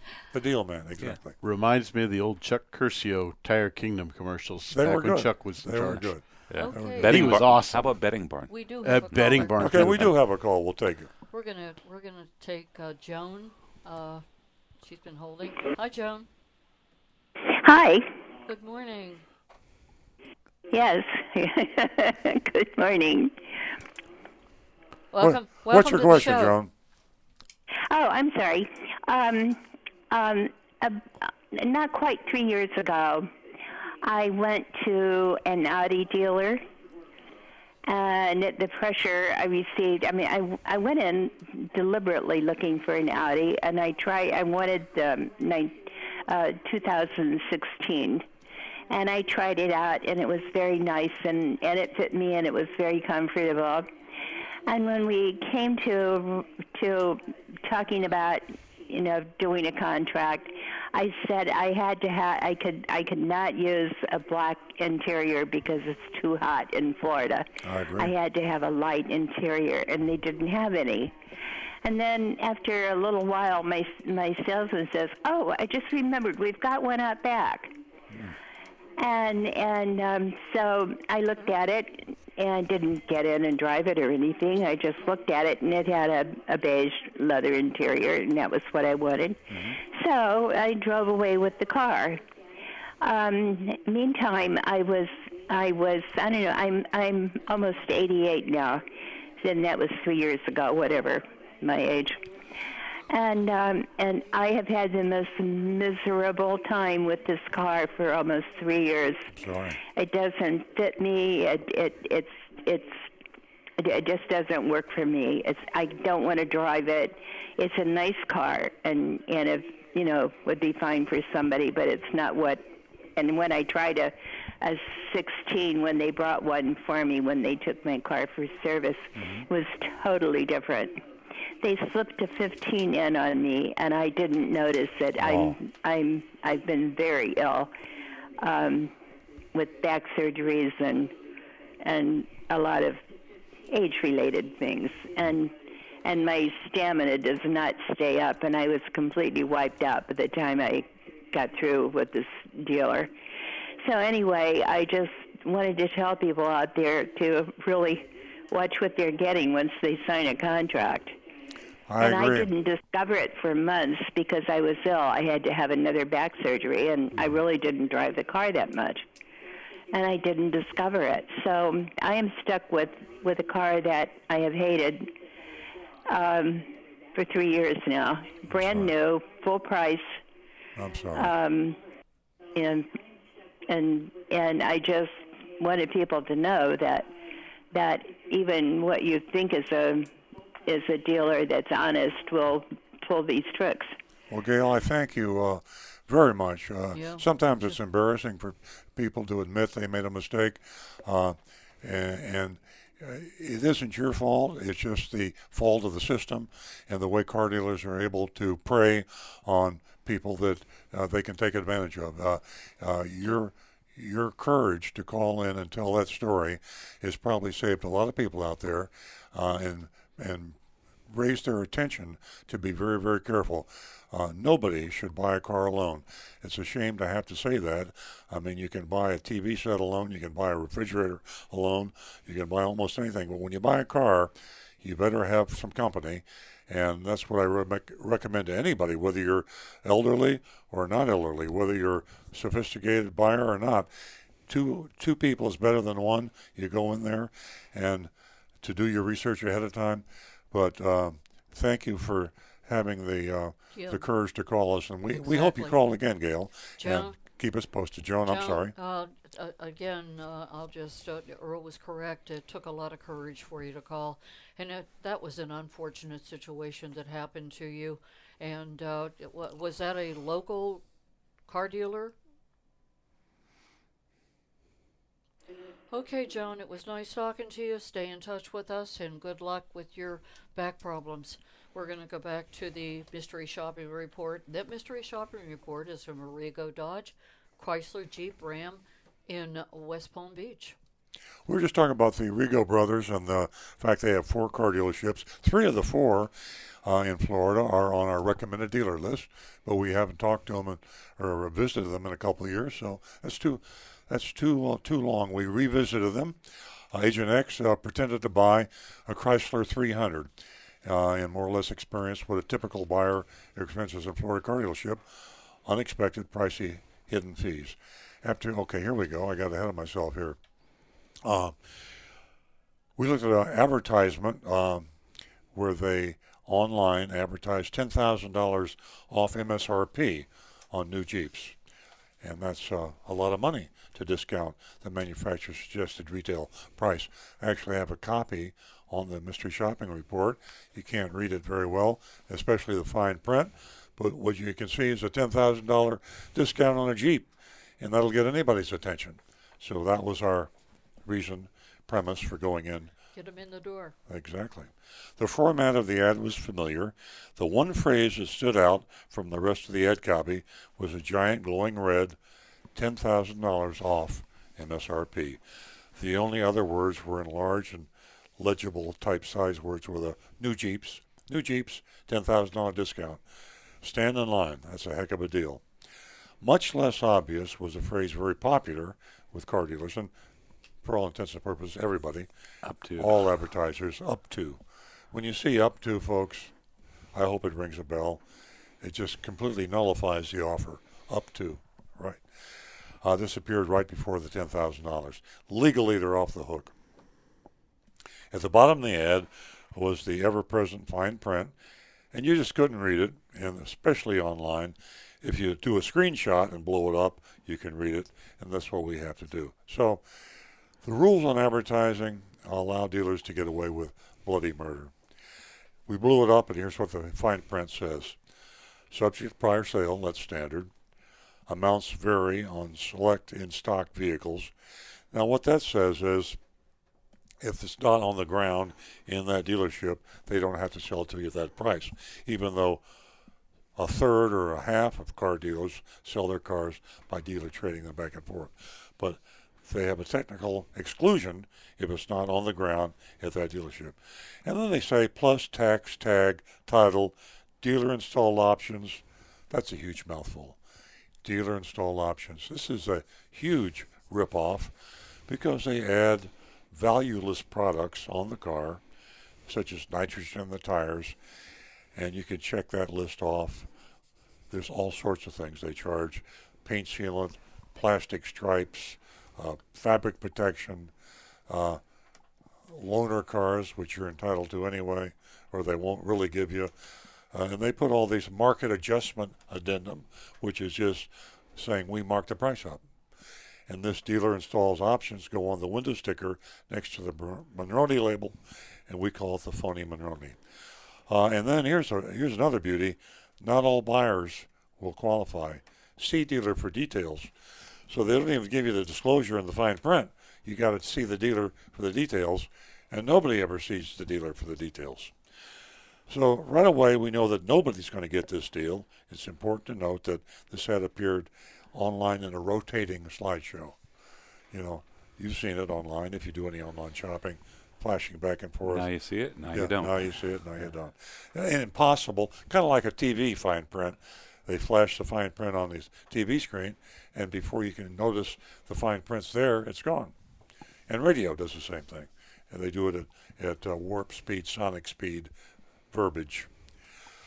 Um, there we are. We sent an Agent Thunder to find out how Arrigo Dodge, Chrysler Jeep Ram, West Palm Beach would explain why he wouldn't be getting the ten thousand dollar discount. We, we just we assumed that was going to happen. We assumed that. maybe, Yeah. maybe who knows?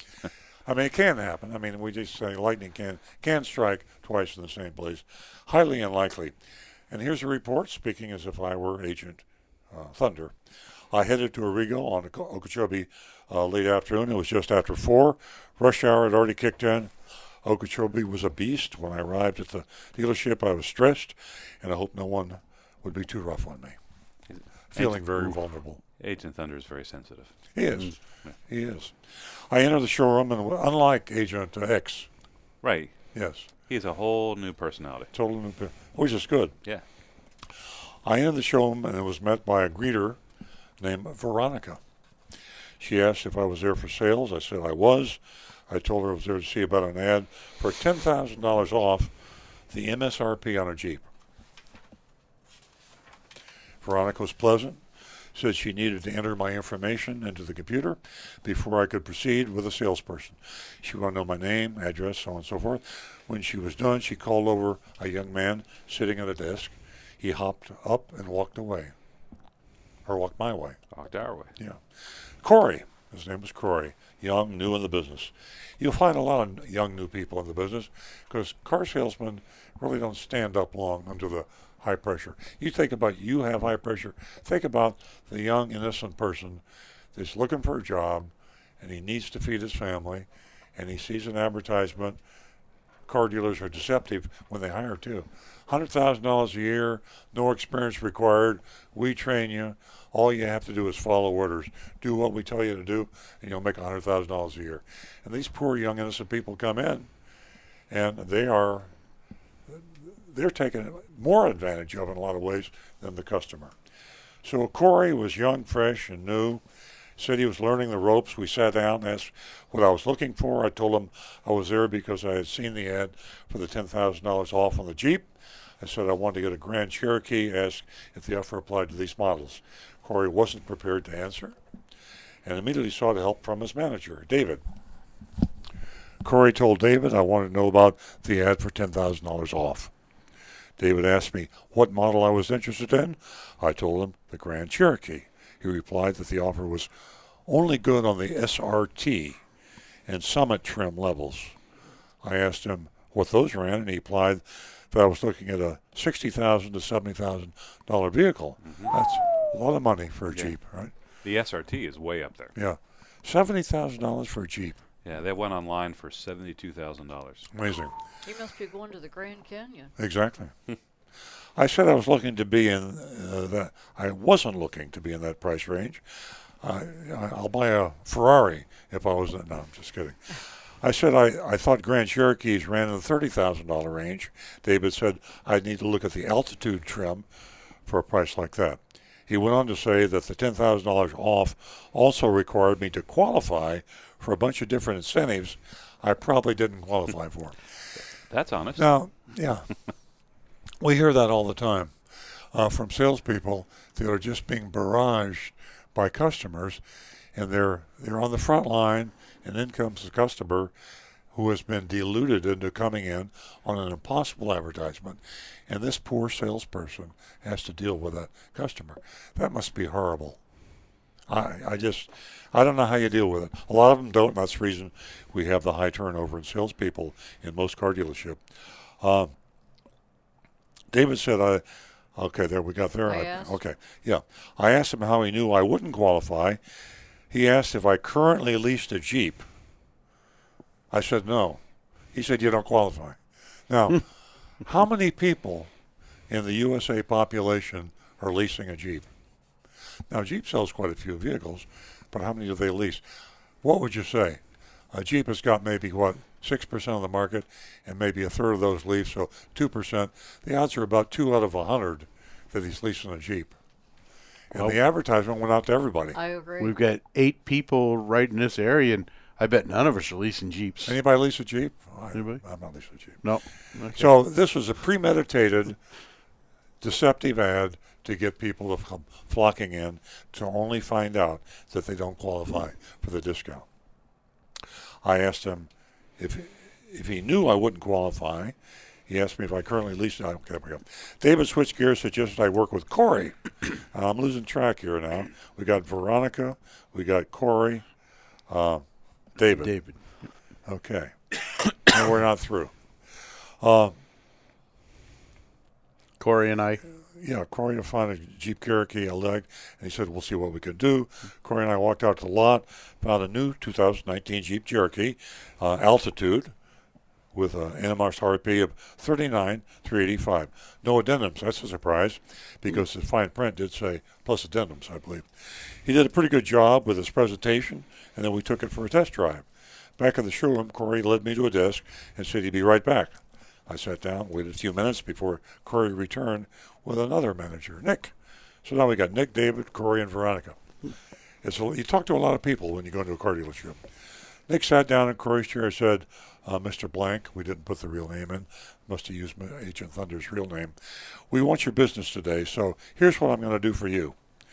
I'm going to get you as close to that $10,000 off like the ad you saw. Oh, how, thank you. How does that sound to you? I said it'd sound better if I was getting the whole $10,000 mm. off. Nick replied that he could take seven thousand three hundred eighty-six dollars off the MSRP of thirty-nine three eighty-five. He took out a marker and wrote on a guess sheet.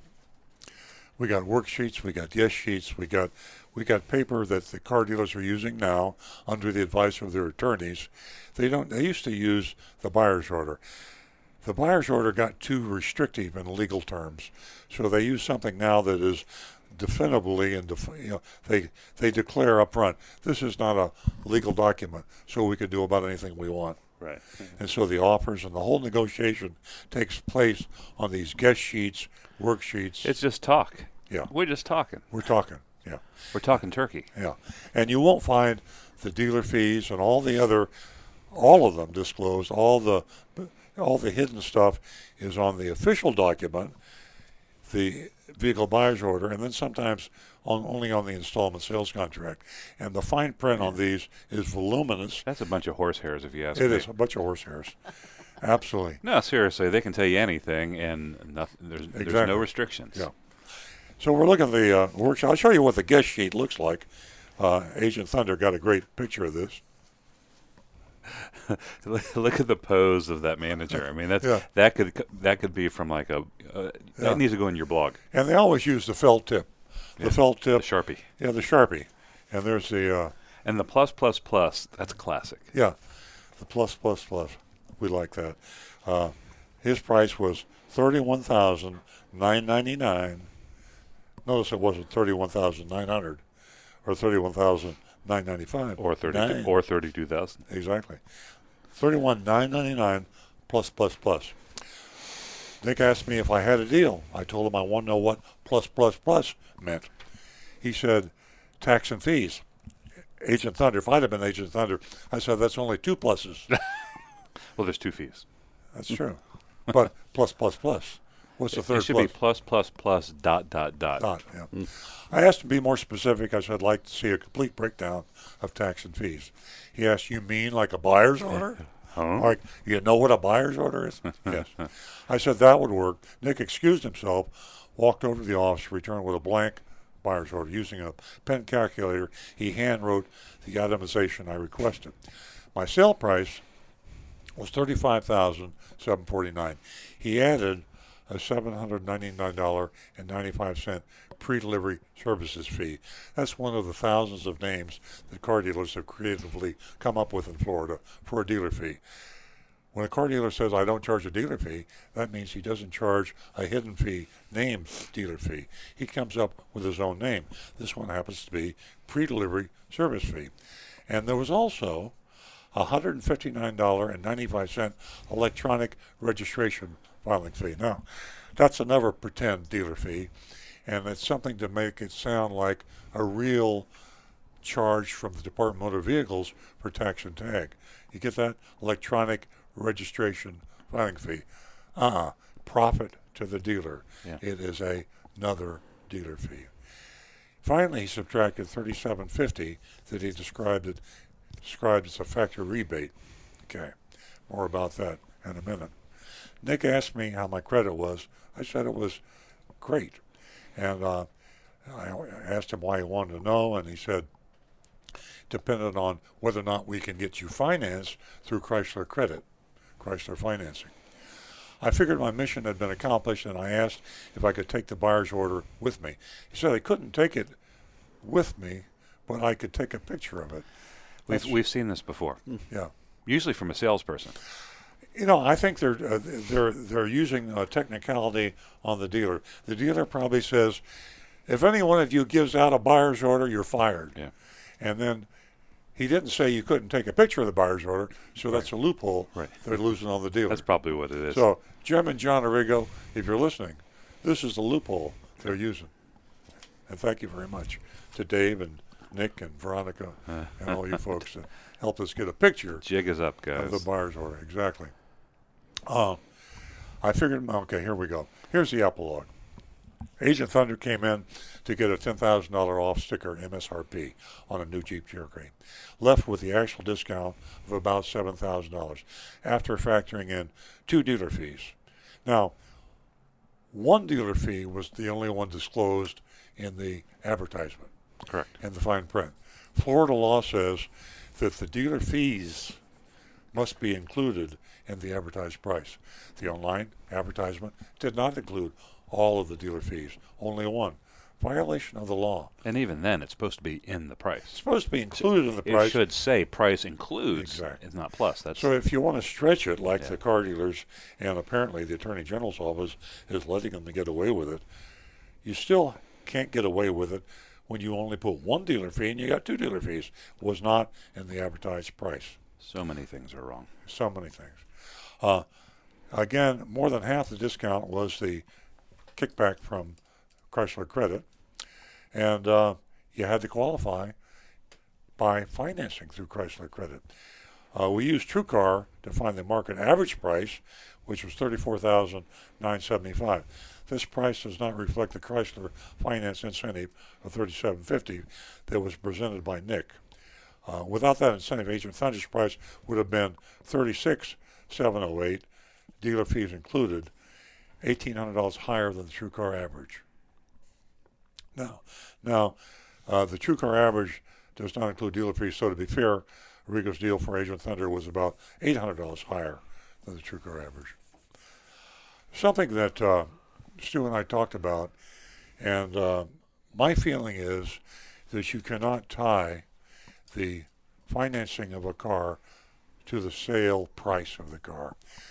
Now, Chrysler Credit, which is also Chrysler, was offering the $3,750 discount if you finance with Chrysler.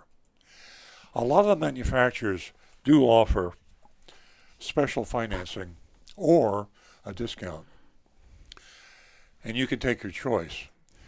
The special financing offers you a saving, and if you don't want to finance with them and finance with your bank or credit union, uh, you can opt to take the financing rebate only. But you get the rebate either way, right, Stu? Uh, if they have a bonus rebate, some manufacturers do that. Yeah. yeah. But I'm asking any lawyers out there in the audience to back me up on this. I think it would be a high crime to allow a manufacturer, seller of anything, to tie the financing to the sale price of the car. Why? Well, okay. I could sell you a car below my cost and say, you're going to finance it with me. And then when I finance it to you, instead of giving you a fair interest rate like 3.5%, I could charge you 17.5%, which is the Florida legal limit on new car interest rates. If I charged you 17.5%, I would make thousands and thousands of dollars more than I would if I sold you the car at 3.5%. It would more than offset any loss I would take at selling of the car.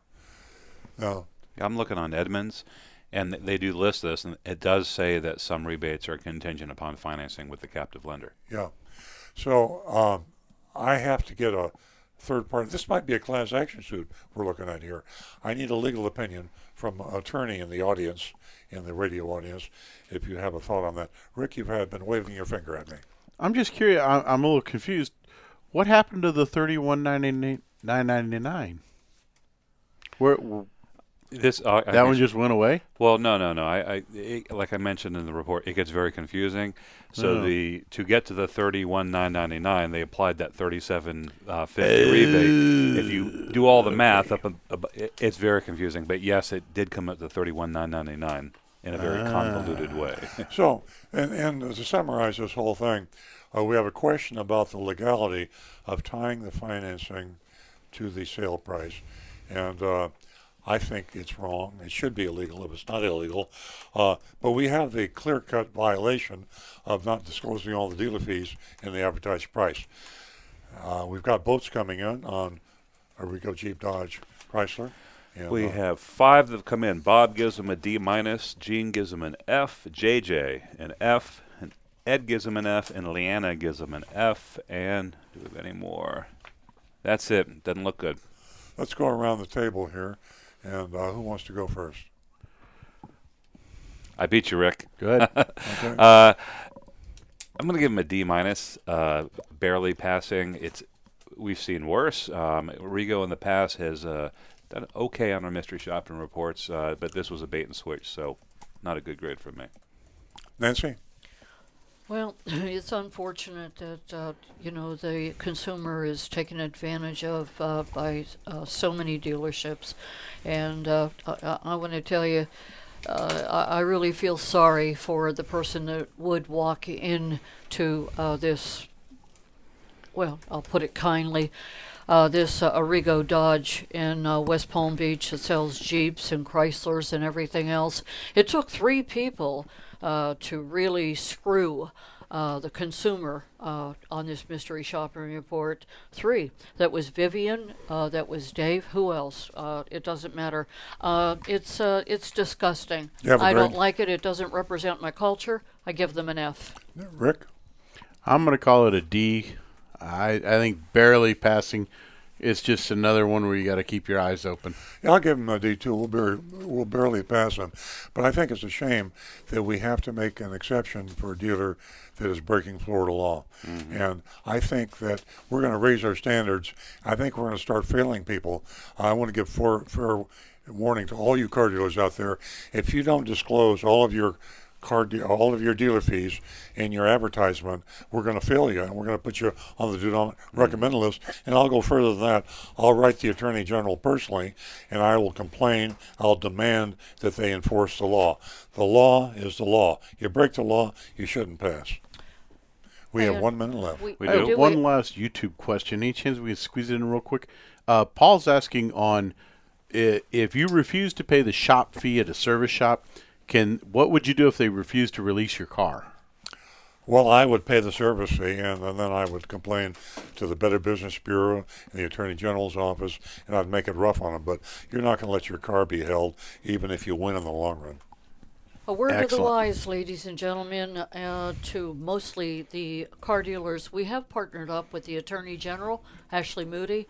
So, again, a word to the wise. Don't try to take care of every single consumer that walks into your dealership.